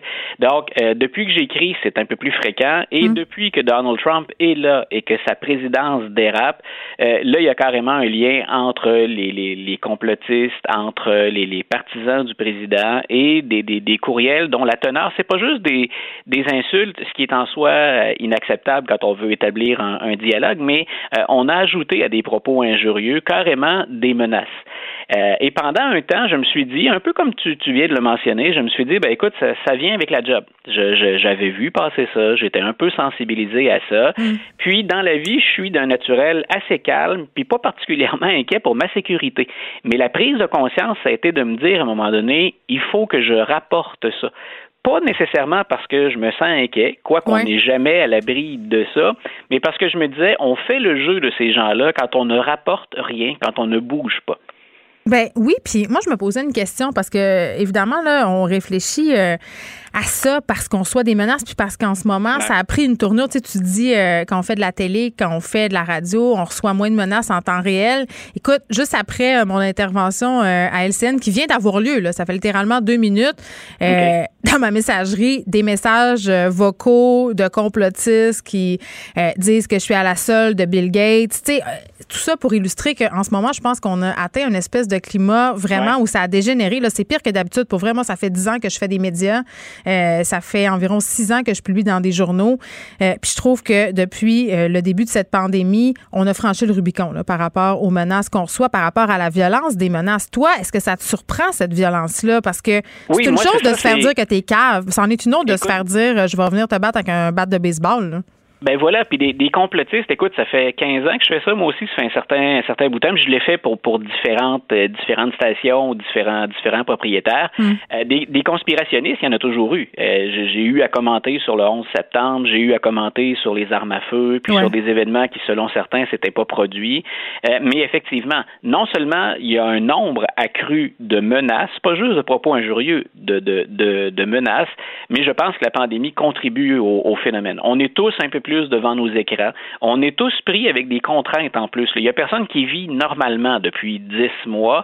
Euh, je, je, pense qu'il y a un facteur psychologique qui, qui, qui est très, très important. Là, mhm. on, disait que la, la, la, les prescriptions d'antidépresseurs ont, ont doublé depuis dix mois, mais je pense que pour un certain nombre de personnes qui avaient déjà de la difficulté à composer avec la réalité, euh, je pense que certains sont carrément disparus dans un univers parallèle où ils ont l'impression, un, d'avoir raison, mais deux, que tout est permis. Est-ce que tu as l'impression, euh, Luc, les messages menaçants ou les insultes que tu reçois, elles sont différentes que celles euh, que les femmes qui font le même métier reçoivent? Oui, si. Puis écoute, on a on a échangé brièvement tous les deux. Je pense que c'était sur Facebook hein, quand tu as réagi à mon à mon entrée sur, sur Facebook. Puis j'ai eu l'occasion d'échanger avec d'autres collègues. Et il y, a vraiment, c'est particulièrement triste. C'est inacceptable pour qui que ce soit. Mais je pense que euh, les, les, collègues féminines ont toujours droit à, un surplus, à un bonus fortement indésirable. Euh, tu semblais me confirmer que c'était très souvent à caractère sexuel en plus. Euh, mais je pense qu'on va beaucoup plus loin. Puis ça devient devient très, très intime euh, dans la façon d'attaquer les femmes plus que les hommes. Il y a peut-être un petit côté macho. Hein, je te disais, par exemple, je, ne me décris pas comme un gars macho, mais il y a souvent un peu ça me dérange pas, ça me fait rien, euh, je, peux être tough, je peux. Oui, mais à la longue, ça, ça, ça devient lourd, non? Tout à fait. Oui, oui, écoute, il y, a une fatigue à ça. Puis il y, a un côté aussi, il faut plus travailler sur son moral quand on se dit il y a une partie de l'humanité qui verse là-dedans, euh, mm. qui est aussi négative que ça, qui, est aussi violente, euh, qui est aussi violente que, que ça. Mais j'ai toujours une pensée, puis c'est ce que je t'ai écrit pour les collègues féminines. Euh, j'ai parlé à Sophie Durocher, par exemple, quand j'ai évolué pour d'autres stations, pour d'autres employeurs. Ben, Caroline Saint-Hilaire aussi, elle en reçoit ben, toutes les femmes qui, tous médias confondus, là, vraiment. Non, il y a, réellement une fatigue. Et moi, il y a une chose que, que, je déplore, puis je sais pas trop comment on peut euh, comment on peut composer avec ça. Mais tu vois, là, je me suis décidé dans, dans ce cas-ci à acheminer une plainte à la police. Mm-hmm. Et euh, la, la, réponse du service de police à ma plainte, c'est euh, ben écoutez, c'était pas assez direct comme menace. Donc oui, il appelle ça des menaces voilées. Oui, c'est ça. Et, là, je me dis, à partir de quand? Est-ce qu'il faut est-ce qu'il faut vraiment une description de l'acte ou du sort qu'on me réserve pour qu'on pour qu'on on passe à l'action? Euh, Je me demande un si la loi, les contours de la loi permettent aux, policiers d'intervenir suffisamment rapidement. Puis dans un deuxième temps, et ça, ça me, je, pense que ça m'inquiète encore plus, c'est est-ce que ces gens-là disposent des effectifs nécessaires pour assurer les suivis? Euh, Sur le web, parfois, c'est le Far West. On, puis on parle même pas du, du dark web du web profond. Là. Ah, ils n'ont pas euh, les effectifs, là, que je t'arrête tout de suite. Là, ils me l'ont dit ben euh, au poste où je me suis rendue. Euh, il, y a, une gradation aussi, là, justement, par rapport à la menace. Là. Bien évidemment, une menace voilée, c'est jamais agréable de, à recevoir, mais si une personne te dit je vais t'attendre à la sortie de ton bureau, puis voilà. où tu habites, on s'entend que la menace n'est pas peut-être considérée de même niveau. Puis ça, je le comprends. Mais moi, les policiers, les policières à qui j'ai parlé, là, vraiment, dans tous les cas, avaient vraiment ce désir-là de m'aider, trouvaient que ça n'avait pas de sens, mais tout le monde, euh, en fait, euh, me dit la même chose, c'est-à-dire on n'a pas les moyens légaux en ce moment pour intervenir comme on voudrait le faire. Puis avec la pandémie, tout ça a périclité. Donc moi, je pense vraiment qu'il faut interpeller les politiciens. Puis je pense vraiment aussi, honnêtement, Luc, que les femmes dans les médias, on doit faire front commun, dénoncer ça, euh, puis ne pas hésiter à en parler publiquement. Tu sais, à un moment donné, je disais qu'on ne sait plus quoi faire. Publier les noms de ces personnes-là avec leurs insultes, c'est peut-être pas l'idéal, mais c'est la seule arme qu'on a en ce moment. Et j'ai toujours un peu un, malaise de le faire, mais force est d'admettre qu'en dehors de ça, il n'y a pas grand-chose à faire. Puis c'est le temps aussi. Mais tu, vois, je lisais un peu, puis ça, en est pour commenter de l'actualité politique, puis à l'occasion mm. judiciaire, quand on est dans le constitutionnel. Je lisais ton texte de ce matin sur euh, Julien Brisebois, par exemple. Julien Lacroix. Julien Lacroix, pardon, oui. Euh, donc, et je me disais, il y, a des choses, on en est rendu dans certains cas à être obligé d'utiliser des, des, des, réseaux sociaux pour dénoncer, pour en faire. On s'entend-tu que c'est pas idéal? Voilà. Et il y a des limites évidente à ça. Il n'y a pas, il a pas un juriste, je pense, qui peut appuyer un tribunal populaire. Le prof d'histoire en moi peut juste se rappeler que chaque fois qu'on a fait ça, ça a mal tourné, qu'il y a eu des débordements. Il y a des considérations éthiques. Je veux dire, se faire justice sur les médias sociaux, c'est à peu près la pire affaire. Puis à un moment donné, je comprends aussi les victimes de savoir plus vers où se tourner. Moi, ben, je pose la question qu'est-ce qu'on fait, qu'est-ce qui nous reste, puis je n'ai pas la réponse. Puis un truc qui m'inquiète, euh, Luc, puis on va se laisser là-dessus, c'est deux affaires. Un, j'aimerais ça que mes collègues masculins à un moment donné se lèvent puis disent ça n'a pas de sens, défendre un peu leurs collègues féminines dans les médias. Ça, c'est mon petit commentaire éditorial. Deux, euh, puis on commence à le remarquer, certains journalistes, certains chroniqueurs, certains animateurs s'empêchent de traiter certains sujets certains jours parce que ça nous tente pas. Ça nous tente pas de subir le contre-coup comme j'écris sur Donald Trump, je n'avais pas le choix depuis depuis quelques années. Là, euh, jamais, jamais, jusqu'à maintenant, j'ai résisté à la tentation d'éviter un sujet ou de me censurer parce que je pouvais recevoir plus de messages. C'est la ligne que je me suis imposée. Sinon, écoute, je veux être le premier à m'inscrire sur la liste. Si tu cherches des collègues masculins, moi, je pense qu'on a tous intérêt là-dedans. C'est hommes et femmes, on en reçoit tout le monde. Mais oui. Il y a un caractère particulier aux menaces que vous recevez et il faut faire front commun. Alors, si jamais tu démarres ta liste d'appui, ben écoute, mon nom sera dans le haut. Je suis là, Geneviève. Très bien. Et euh, il en va de même pour moi par rapport aux menaces que tu reçois. Solidarité, comme on dit. Luc La Liberté, merci. Vous pouvez lire euh, Luc euh, sur les, la section blog du Journal de Montréal et le Journal de Québec. Vous écoutez Geneviève Peterson. Cube Radio.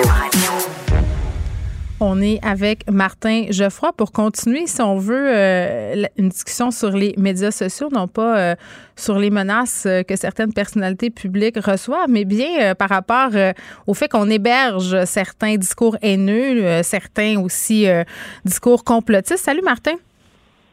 Bonjour Geneviève. je vous ai écouté parler, là, puis je veux quand même donner mon grain de sel. Mais vas-y. Euh, parce que vous avez dit, est-ce que les collègues masculins pourraient se lever et défendre les femmes qui sont dans les médias? Moi, Geneviève, j'aimerais vous dire une chose. Je fais cette chronique-là euh, gratuitement, là. Je ne suis pas payé, hein. Et euh, je le fais parce que c'est vous.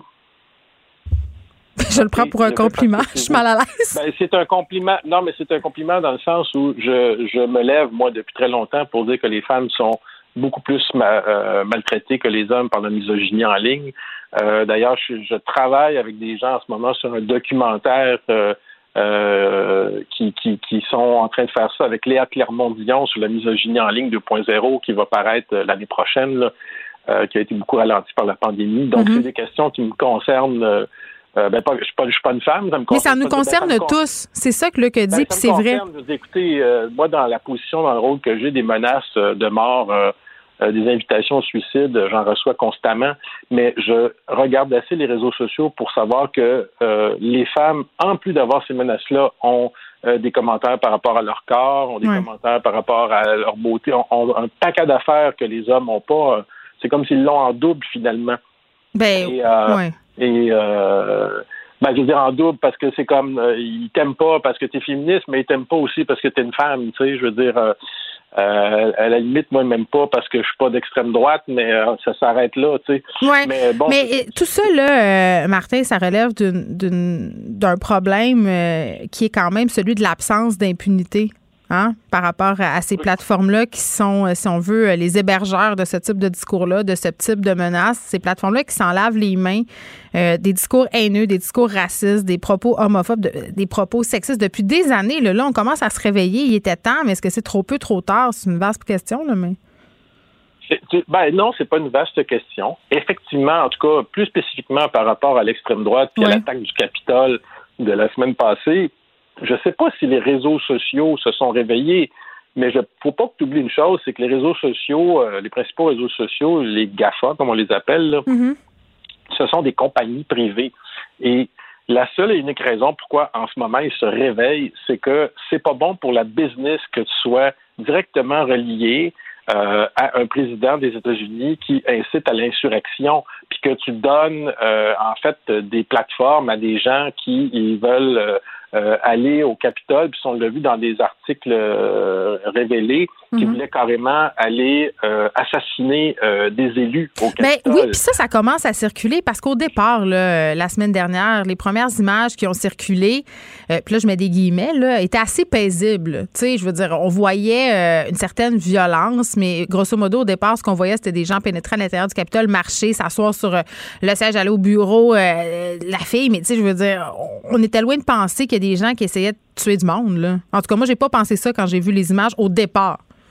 Ah ben moi moi je l'ai pensé parce que je connais bien ces milieux-là. Mais ça. écoute, il y a eu cinq morts. Il y a eu cinq Ben morts, oui. dont un poli- dont un poli- euh, dont des policiers. Ouais. Euh, euh, c'est quand même pas rien. Euh, et puis, euh, on, on nous a révélé aussi que certains policiers euh, ont été mis en état d'arrestation parce qu'ils sympathisaient avec les, les manifestants. Euh, donc ça, c'est un autre aspect aussi. Certains, euh, parmi aussi les manifestants, il y avait beaucoup de gens qui étaient des ex de l'armée. Donc il y a toutes des questions qu'il faut s'interroger aussi sur l'implication des fois Ben. de certains policiers ou de certaines ah, personnes de l'armée. Parce qu'au Canada, par exemple, l'armée a eu beaucoup de problèmes euh, à un moment donné avec certains individus euh, qui, qui étaient qui étaient dans l'armée puis qui étaient membres de, de- de groupes d'extrême droite en même temps. La meute, puis Atalante, puis tous ces groupes-là, là? Ben, c'était bien pire que la meute puis Atalante. C'était un individu qui était à Winnipeg à l'époque et qui était membre de, de- carrément de groupes néo-nazis. là. Et d'ailleurs, euh, quand ils l'ont pogné, il a fui aux États-Unis, il a été se cacher, puis là, ils l'ont repogné quand il est revenu à un moment donné. Mais bon, tout ça pour te dire que euh, en ce moment, les, les, les, les- compagnies se réveillent et commencent à, on est dans la chasse euh, aux suprémacistes blancs puis euh, l'extrême droite. On, on ferme des comptes. Hein. Alexis Cossette-Prudel s'est fait fermer son compte Twitter, son compte YouTube. Et Oui, il n'a pas eu l'air de, de bien le prendre, hein, Martin, parce que des images de lui ont circulé euh, dans une vidéo où il annonce justement son bannissement de Twitter. Il a l'air très, très, euh, j'allais dire, désorganisé. Ben, C'est la question que je voulais qu'on se pose aujourd'hui, c'est le- ce qu'on appelle le déplatformage, euh, Ouais. déplatforming en anglais. Est-ce que c'est vraiment efficace ou pas? C'est efficace euh, euh, jusqu'à un certain point dans le sens où ça va faire perdre une grosse, grosse, grosse audience euh, à, à ces personnes-là, ces conspirationnistes-là. Mais ils vont les suivre ailleurs. une- quand- oui, mais quand tu perds une grosse audience, tu perds aussi des revenus parce qu'il y a Ouais. beaucoup de gens comme Alexis Cossette-Trudel qui collectent des revenus. Et ils vont, oui, ils vont les suivre ailleurs, mais les plateformes vers lesquelles ils migrent en ce moment, par exemple, comme VConTake. Alors, Alexis Cossette-Trudel et d'autres sont rendus sur VConTake. C'est assez paradoxal parce que ce sont des gens d'extrême droite qui disent que nos sociétés, en guillemets, sont des sociétés Mm. communistes, puis ils vont sur une plateforme russe. euh, qui, qui appartient Oui, mais regarde, ils sont pas, euh, sont pas à un paradoxe près. euh, ces gens-là, puis ça dérange Non, pas, Martin. J'aimerais ça qu'on les nomme pas, ces plateformes-là, parce que je veux pas leur faire de la pub. Ah, OK. On, on va les, no- on va pas les nommer de bord, mais euh, je, euh, de toute façon, je vais te dire, ce sont des plateformes où pour y aller, il faut vraiment que tu sois un, un hardcore, parce que c'est très difficile d'aller sur ces plateformes-là. Donc, c'est justement, ils vont perdre, ils, vont perdre l'audience. Et pour ceux qui ne le savent pas, quand tu es sur YouTube et tu fais beaucoup de vues, comme Alexis Cossette-Trudel faisait, euh, ça génère quand même un revenu assez intéressant, comme tu le disais. Là. Oui. Mais il y a une autre plateforme que je nommerai pas parce que tu veux pas que je la nomme. Je te censure! qui est la, qui est la dernière parce qu'ils sont allés sur une autre plateforme, euh, Par, Parler, pour pas la, la nommer, mais celle-là, elle a disparu en même temps. Fait que là, ils savent plus trop trop où aller. Mais là, ils s'en vont vers une plateforme des plus extrêmes, que je ne nommerai pas. Et, mais savez-vous, sais-tu, c'est qui qui vont retrouver sur cette plateforme-là? C'est qui qui utilise cette plateforme-là? Non. L'État islamique. Et pareil. L'État islamique, OK, il se retrouve, il migre en ce moment à l'extrême droite sur la même plateforme qu'utilise l'État islamique, qui est une plateforme en fait cryptée, justement, ou euh, un peu darknet, où on va se cacher puis se parler entre nous. Donc là, ce que ça fait, c'est que tu perds une très grande audience, c'est-à-dire que tu peux plus tomber par hasard. Oui, monsieur, euh, madame, tout le euh, monde, là, ils peuvent plus euh, dans le rabbit hole. hasard, euh, Ouais. C'est ça. Ils peuvent plus tomber là-dedans. Mais en même temps, ce que ça fait, c'est que les petits groupes se radicalisent et deviennent plus dangereux. Alors, ce que ce qu'on Ah. voit souvent là, dans ces groupes-là, c'est que ça devient comme une petite secte. Là. Je sais pas si tu vois ce que je veux dire. Bien sûr. Puis c'est là que tu peux avoir un petit groupe d'individus qui est beaucoup plus radical, qui va qui va à un moment donné dire ben là, on est euh, acculé euh, au pied du mur, il faut qu'on fasse de quoi, puis là, ben tu vas avoir un attentat. tu sais. Alors euh, ça a du bon et ça a du mauvais, le deplatforming, mais ce qui est intéressant aussi, d'un autre côté, pour les policiers dans ce, dans ce type de, petits groupes-là euh, plus radicaux, c'est que c'est plus facile pour les policiers de les infiltrer. Je sais pas si ah, pourquoi? Ce que je veux dire. Ben, parce que quand as un tout petit groupe de rien, c'est facile d'identifier les gens puis d'envoyer quelqu'un à un moment donné, soit sur euh, les plateformes Internet, mais même en, en réalité, tu sais, de, de, les infiltrer. Alors que si c'est un, un, grand, grand groupe qui a plein, plein, plein d'individus, que monsieur, madame, tout le monde dedans, c'est beaucoup plus difficile à infiltrer. Oui, c'est comme si l'écrémage était déjà fait. L'écrémage est déjà fait. Tu as vraiment les plus radicaux, tu peux les cibler. Hmm. Donc ça, c'est le bon côté de, du déplatformage en même temps.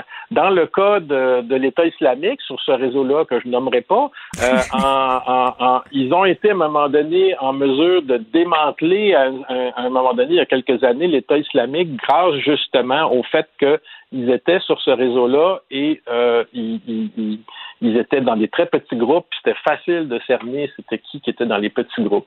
Donc, euh, à ce moment-là, s'ils pensent, les gens d'extrême droite, que ces réseaux-là, c'est des refuges, ça, non, ils facilitent la chose aux, policiers. Mm. Mais, mais ce qu'il faut dire aussi, c'est que sur les gros réseaux sociaux comme Twitter, Facebook, il y en a encore beaucoup, beaucoup, beaucoup. Je vous en parlais la semaine passée d'une de, ces conspirationnistes. Elle est encore sur Twitter. C'est que pour chaque euh, conspirationniste que tu vas enlever sur les réseaux, tu vas en avoir 100 autres nouveaux qui vont euh, se lever. Euh, parce que la problématique, finalement, c'est pas nécessairement une problématique d'audience sur les réseaux sociaux, mais c'est une problématique d'éducation euh, scientifique. C'est que les gens remettent en question, dans le cadre de la pandémie, la, la science, hmm. euh, les vaccins. Et là, d'ailleurs, le mouvement complotiste focus un peu sa violence sur les vaccins. Euh, je disais ça cette semaine. Ben oui, puis Martin, j'ai envie de. Excuse-moi, euh, c'est ça. Euh, toi, ça fait des années que tu mets en garde, si on veut, la population, la police par rapport à d'éventuels gestes malheureux que pourraient poser des groupes en train de se radicaliser, notamment des complotistes. Puis, tu sais, par rapport aux vaccins, là, ce que tu allais dire, assurément, c'est qu'il y a des, des complotistes en ce moment qui s'organiseraient pour attaquer certains sites de vaccination. Là.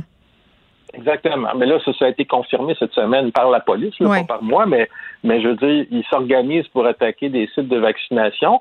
Ben, pour l'instant, ils veulent distribuer des tracts. Mais euh, ça relève un petit peu euh, de, de, la gang des citoyens souverains, c'est qu'ils s'inventent des lois puis ils disent que c'est pas légal les sites de vaccination, ben ben puis ils disent que les gens qui, qui vaccinent commettent des crimes. Jusqu'à là, tu sais, ça, ça peut être pas méchant, ils veulent juste informer les gens, mais s'il y a quelqu'un qui est plus ailé là-dedans puis qui dit qu'il y a un crime qui est en train de se commettre, tu peux comprendre qu'il y en a qui sont prêts à, à, tuer là, à un moment donné, parce que les gens qui ont attaqué le Capitole euh, il y a deux semaines, ils pensaient qu'il y avait un crime qui était en train de se faire, qu'on était en train de leur voler leur vote, leur démocratie, leurs élections. Je ne sais pas, tu, sais, tu vois. Mais il faut être fermement convaincu pour en venir là. là. Je suis d'accord avec toi. Là.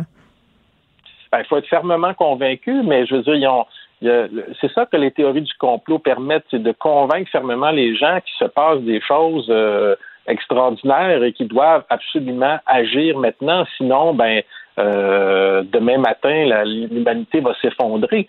Euh, les gens qui ont attaqué le Capitole étaient convaincus, étaient convaincus et le sont encore aujourd'hui d'ailleurs que euh, l'avènement de Joe Biden comme président des États-Unis, ça va provoquer l'effondrement de la civilisation mm. euh, blanche nord-américaine. Je ne sais pas. Tu sais. Mais en, terminant, en terminant, Martin, le déplatforming dont on parle depuis le début, est-ce que c'est une bonne chose ou c'est une mauvaise chose? Parce que après ma barre, il fallait faire quelque chose. C'est bien qu'on enlève, qu'on fasse glisser le tapis sous les pieds de ces gens-là.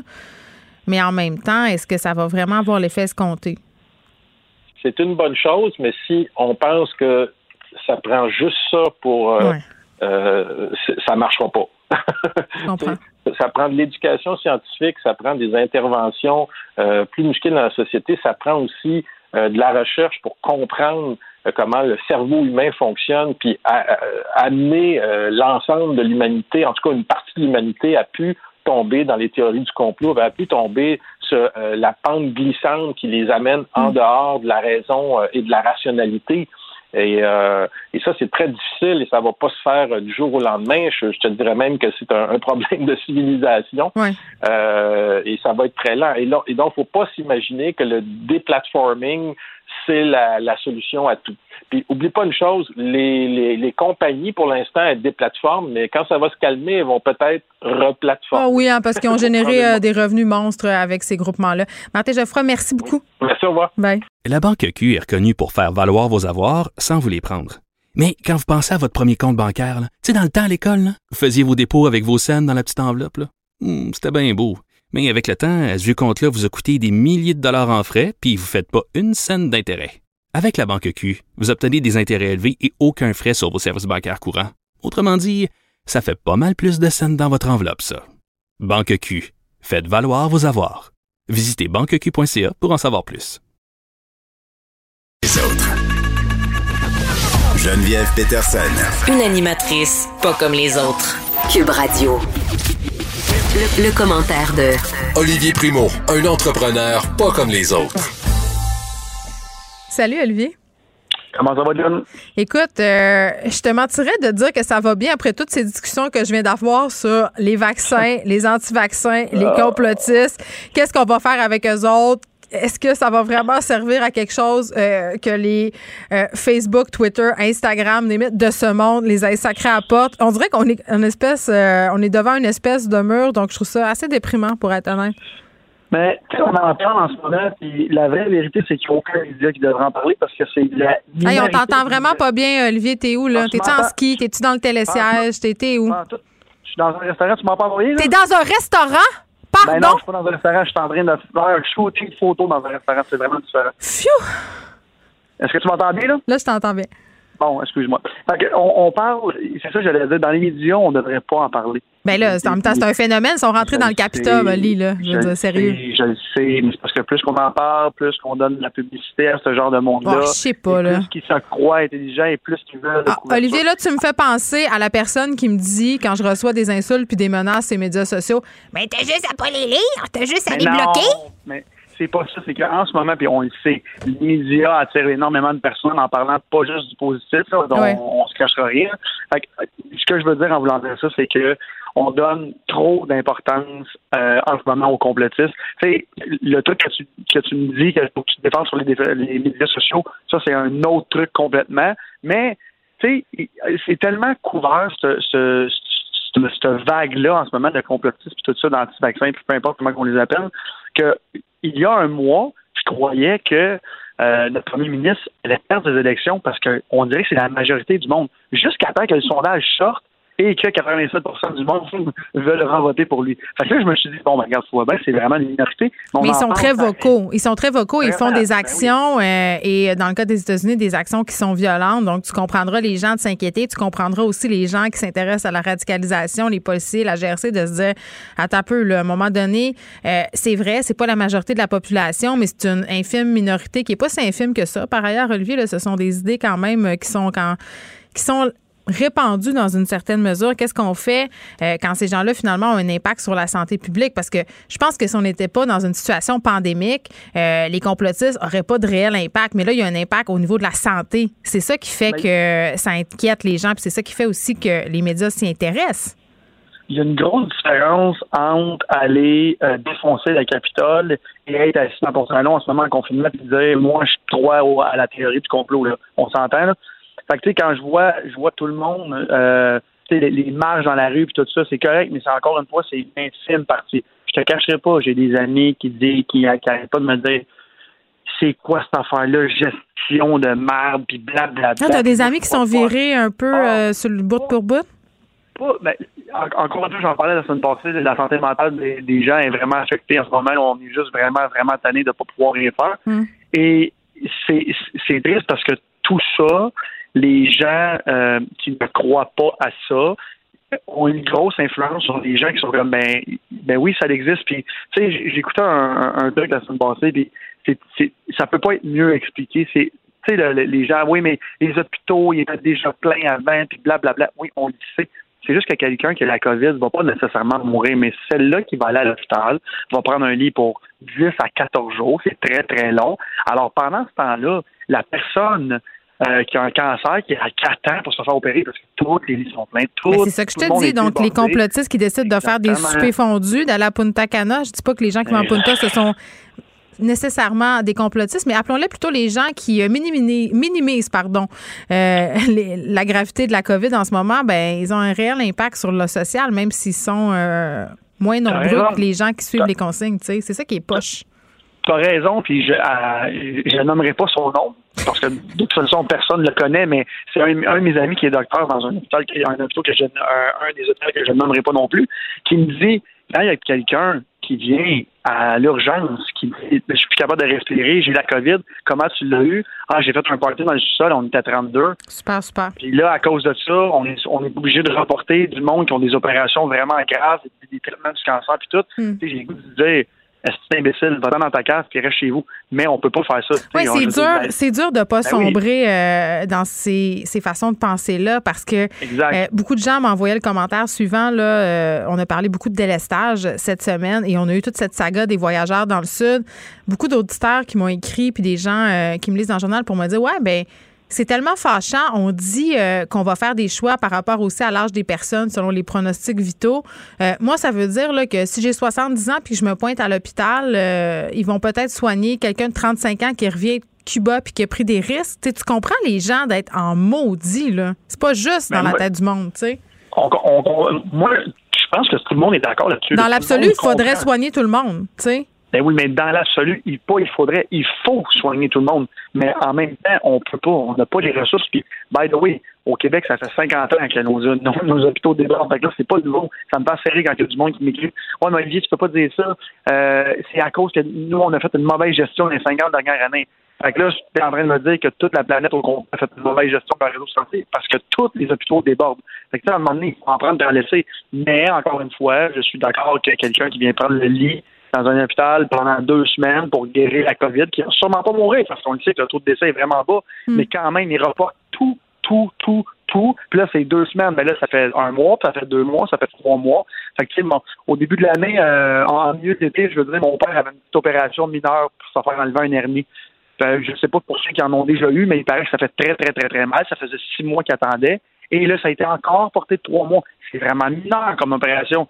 Mais ben, il ne mourra pas, mais, mais il, est, inconfortable. bon. Exactement. Là, les cas commencent à descendre. Est-ce que ça va se maintenir? Ça, il n'y a rien euh, qui est sûr. Est-ce qu'on commence à, si on veut, goûter aux bénéfices euh, des mesures de confinement qui ont été mises en place euh, dès le 25 décembre? bon, on va voir comment ça se goupille dans les prochains jours. Mais tu l'as dit, Olivier, la santé mentale des gens en pâtit. Là, en ce moment, on a tout un peu le cabin fever collectif. Puis toi, j'avais envie de te demander parce que tu es comme, dans ma tête, la représentation de la fêtes au Québec, des rassemblements. Non, mais c'est vrai. Tu sais, quand je pense à je vais me divertir, tu sais, je pense à Olivier Primo qui organise des affaires, puis qui a une vie sociale quand même assez remplie.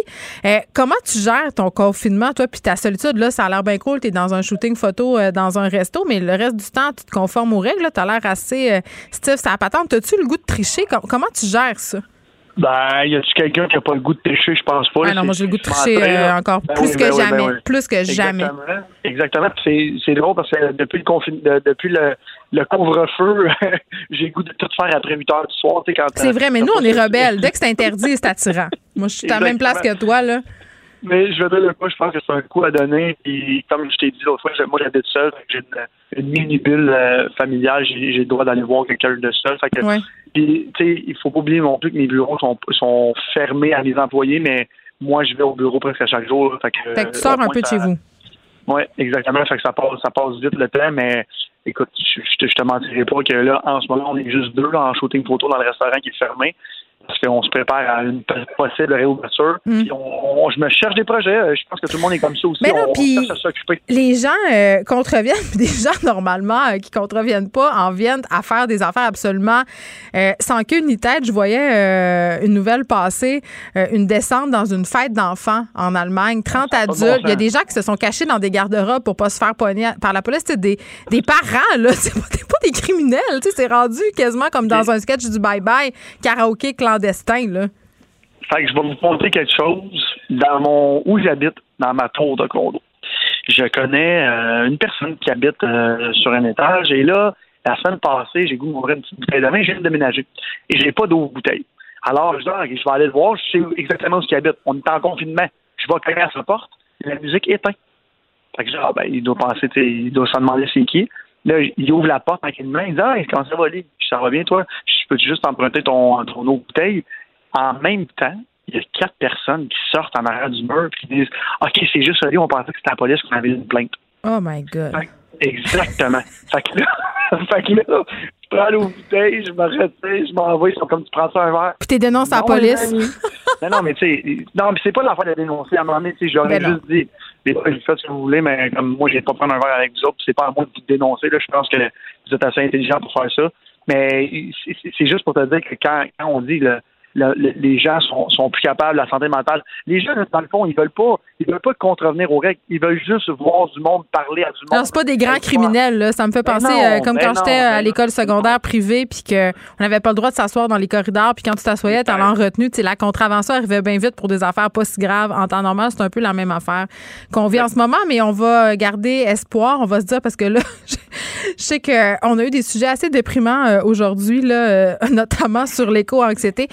Il nous resterait quand même jusqu'au 8 février. On s'accroche pas tant de temps que ça. Moi, j'ai la naïveté de penser que on va rouvrir le 9 février, surtout si les, les cas Ah. continuent comme ça à diminuer. Ah, laisse-moi dans mon rêve un peu, là. Je vis d'espoir, OK? Parce que c'est la fin de semaine.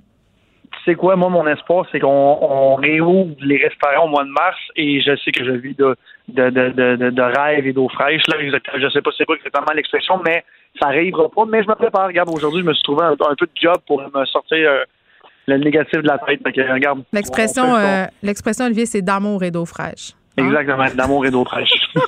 Olivier Primo, merci. à la semaine Bye, prochaine. bye. Bye. La Banque Q est reconnue pour faire valoir vos avoirs sans vous les prendre. Mais quand vous pensez à votre premier compte bancaire, tu sais, dans le temps à l'école, là, vous faisiez vos dépôts avec vos scènes dans la petite enveloppe. là. Hmm, C'était bien beau. Mais avec le temps, à ce vieux compte-là vous a coûté des milliers de dollars en frais, puis vous ne faites pas une scène d'intérêt. Avec la Banque Q, vous obtenez des intérêts élevés et aucun frais sur vos services bancaires courants. Autrement dit, ça fait pas mal plus de scènes dans votre enveloppe, ça. Banque Q. Faites valoir vos avoirs. Visitez banqueq.ca pour en savoir plus. Les autres. Vous écoutez Geneviève Peterson. Cube Radio. On est avec Vincent Dessoureau. Salut, Vincent. Salut.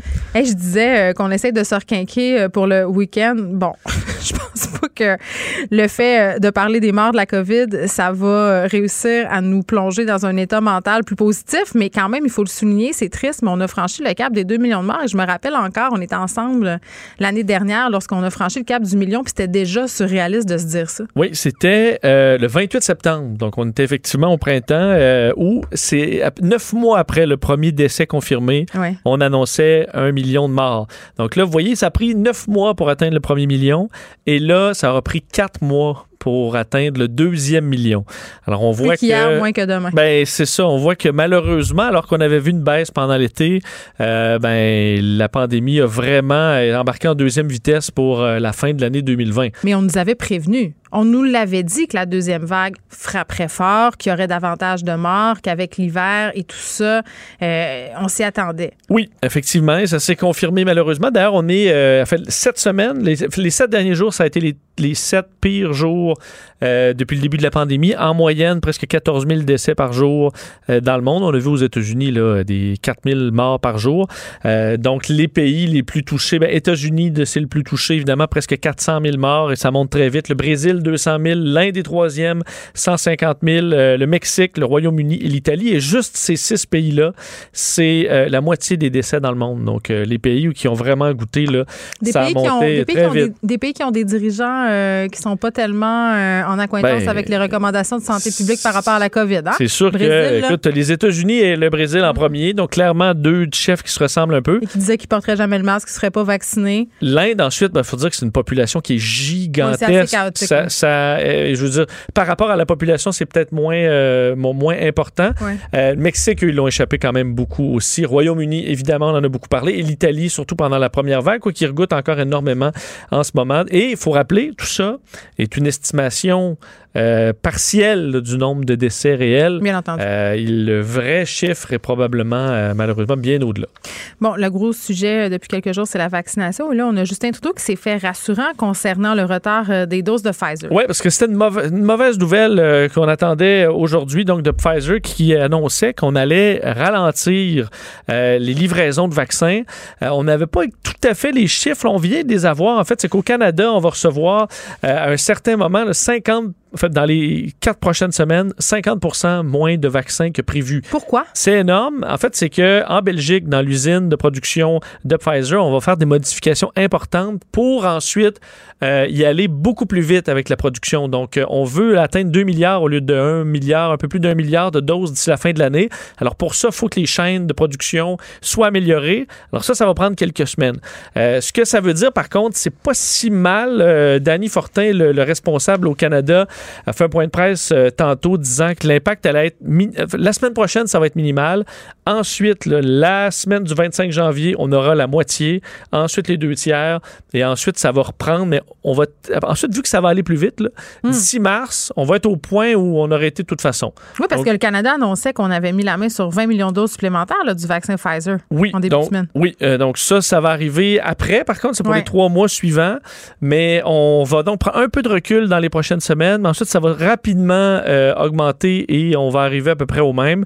Et on dit que ça change pas la date là, où on prévoit que les Canadiens, tous les, Cana- les Canadiens qui le veulent vont être vaccinés, soit à la fin du mois de septembre. Canadiens qui le veulent, mais on ne sait pas quand, quand on sera vacciné. C'est ça l'affaire. On sait qu'on va être, mais on ne sait pas quand. On sait pas quand, mais c'est pour, euh, c'est pour le mieux. Donc, euh, des travaux quand même importants qui vont prendre quelques temps, mais ensuite, on va produire énormément de vaccins. Alors, on dit que c'est un mal pour un bien.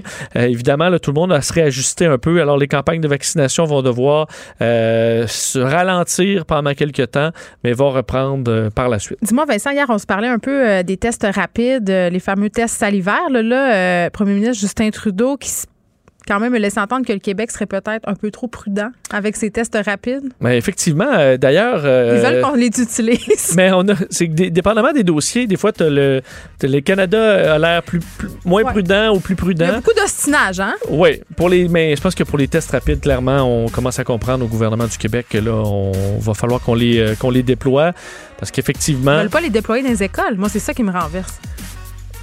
Tu as fait raison. Est-ce que des, mais des fois, on regarde ça de l'extérieur. Est-ce que là, il y a le pers faut du personnel aussi? Oui, oui. Là, on euh, est gérant d'estrade, c'est barre, il y a une mais. opération quand même compliquée. Mais si ailleurs, on est capable de les utiliser euh, de façon efficace, faut pas s'en priver. Il faut utiliser tous les outils qu'on a. Au pire, je peux, tu peux euh, donner une formation, là, je pense, pour utiliser ça sans Ah, moi, donnez-moi toutes les formations pour que je m'autoteste. Avec le nombre d'enfants que j'ai, il va falloir que je fasse des tests. Mais deux jours, de toute il faut façon. que ça débloque les, euh, les tests rapides, mais je pense que ça va arriver vite. Merci euh, Vincent, merci aussi à toute l'équipe. Fred Mockel à la recherche, euh, Sébastien Laperrière à la mise en onde, Luc Fortin, Maud Boutet. Merci à vous aussi les auditeurs d'être là. On se retrouve lundi. Cube Radio.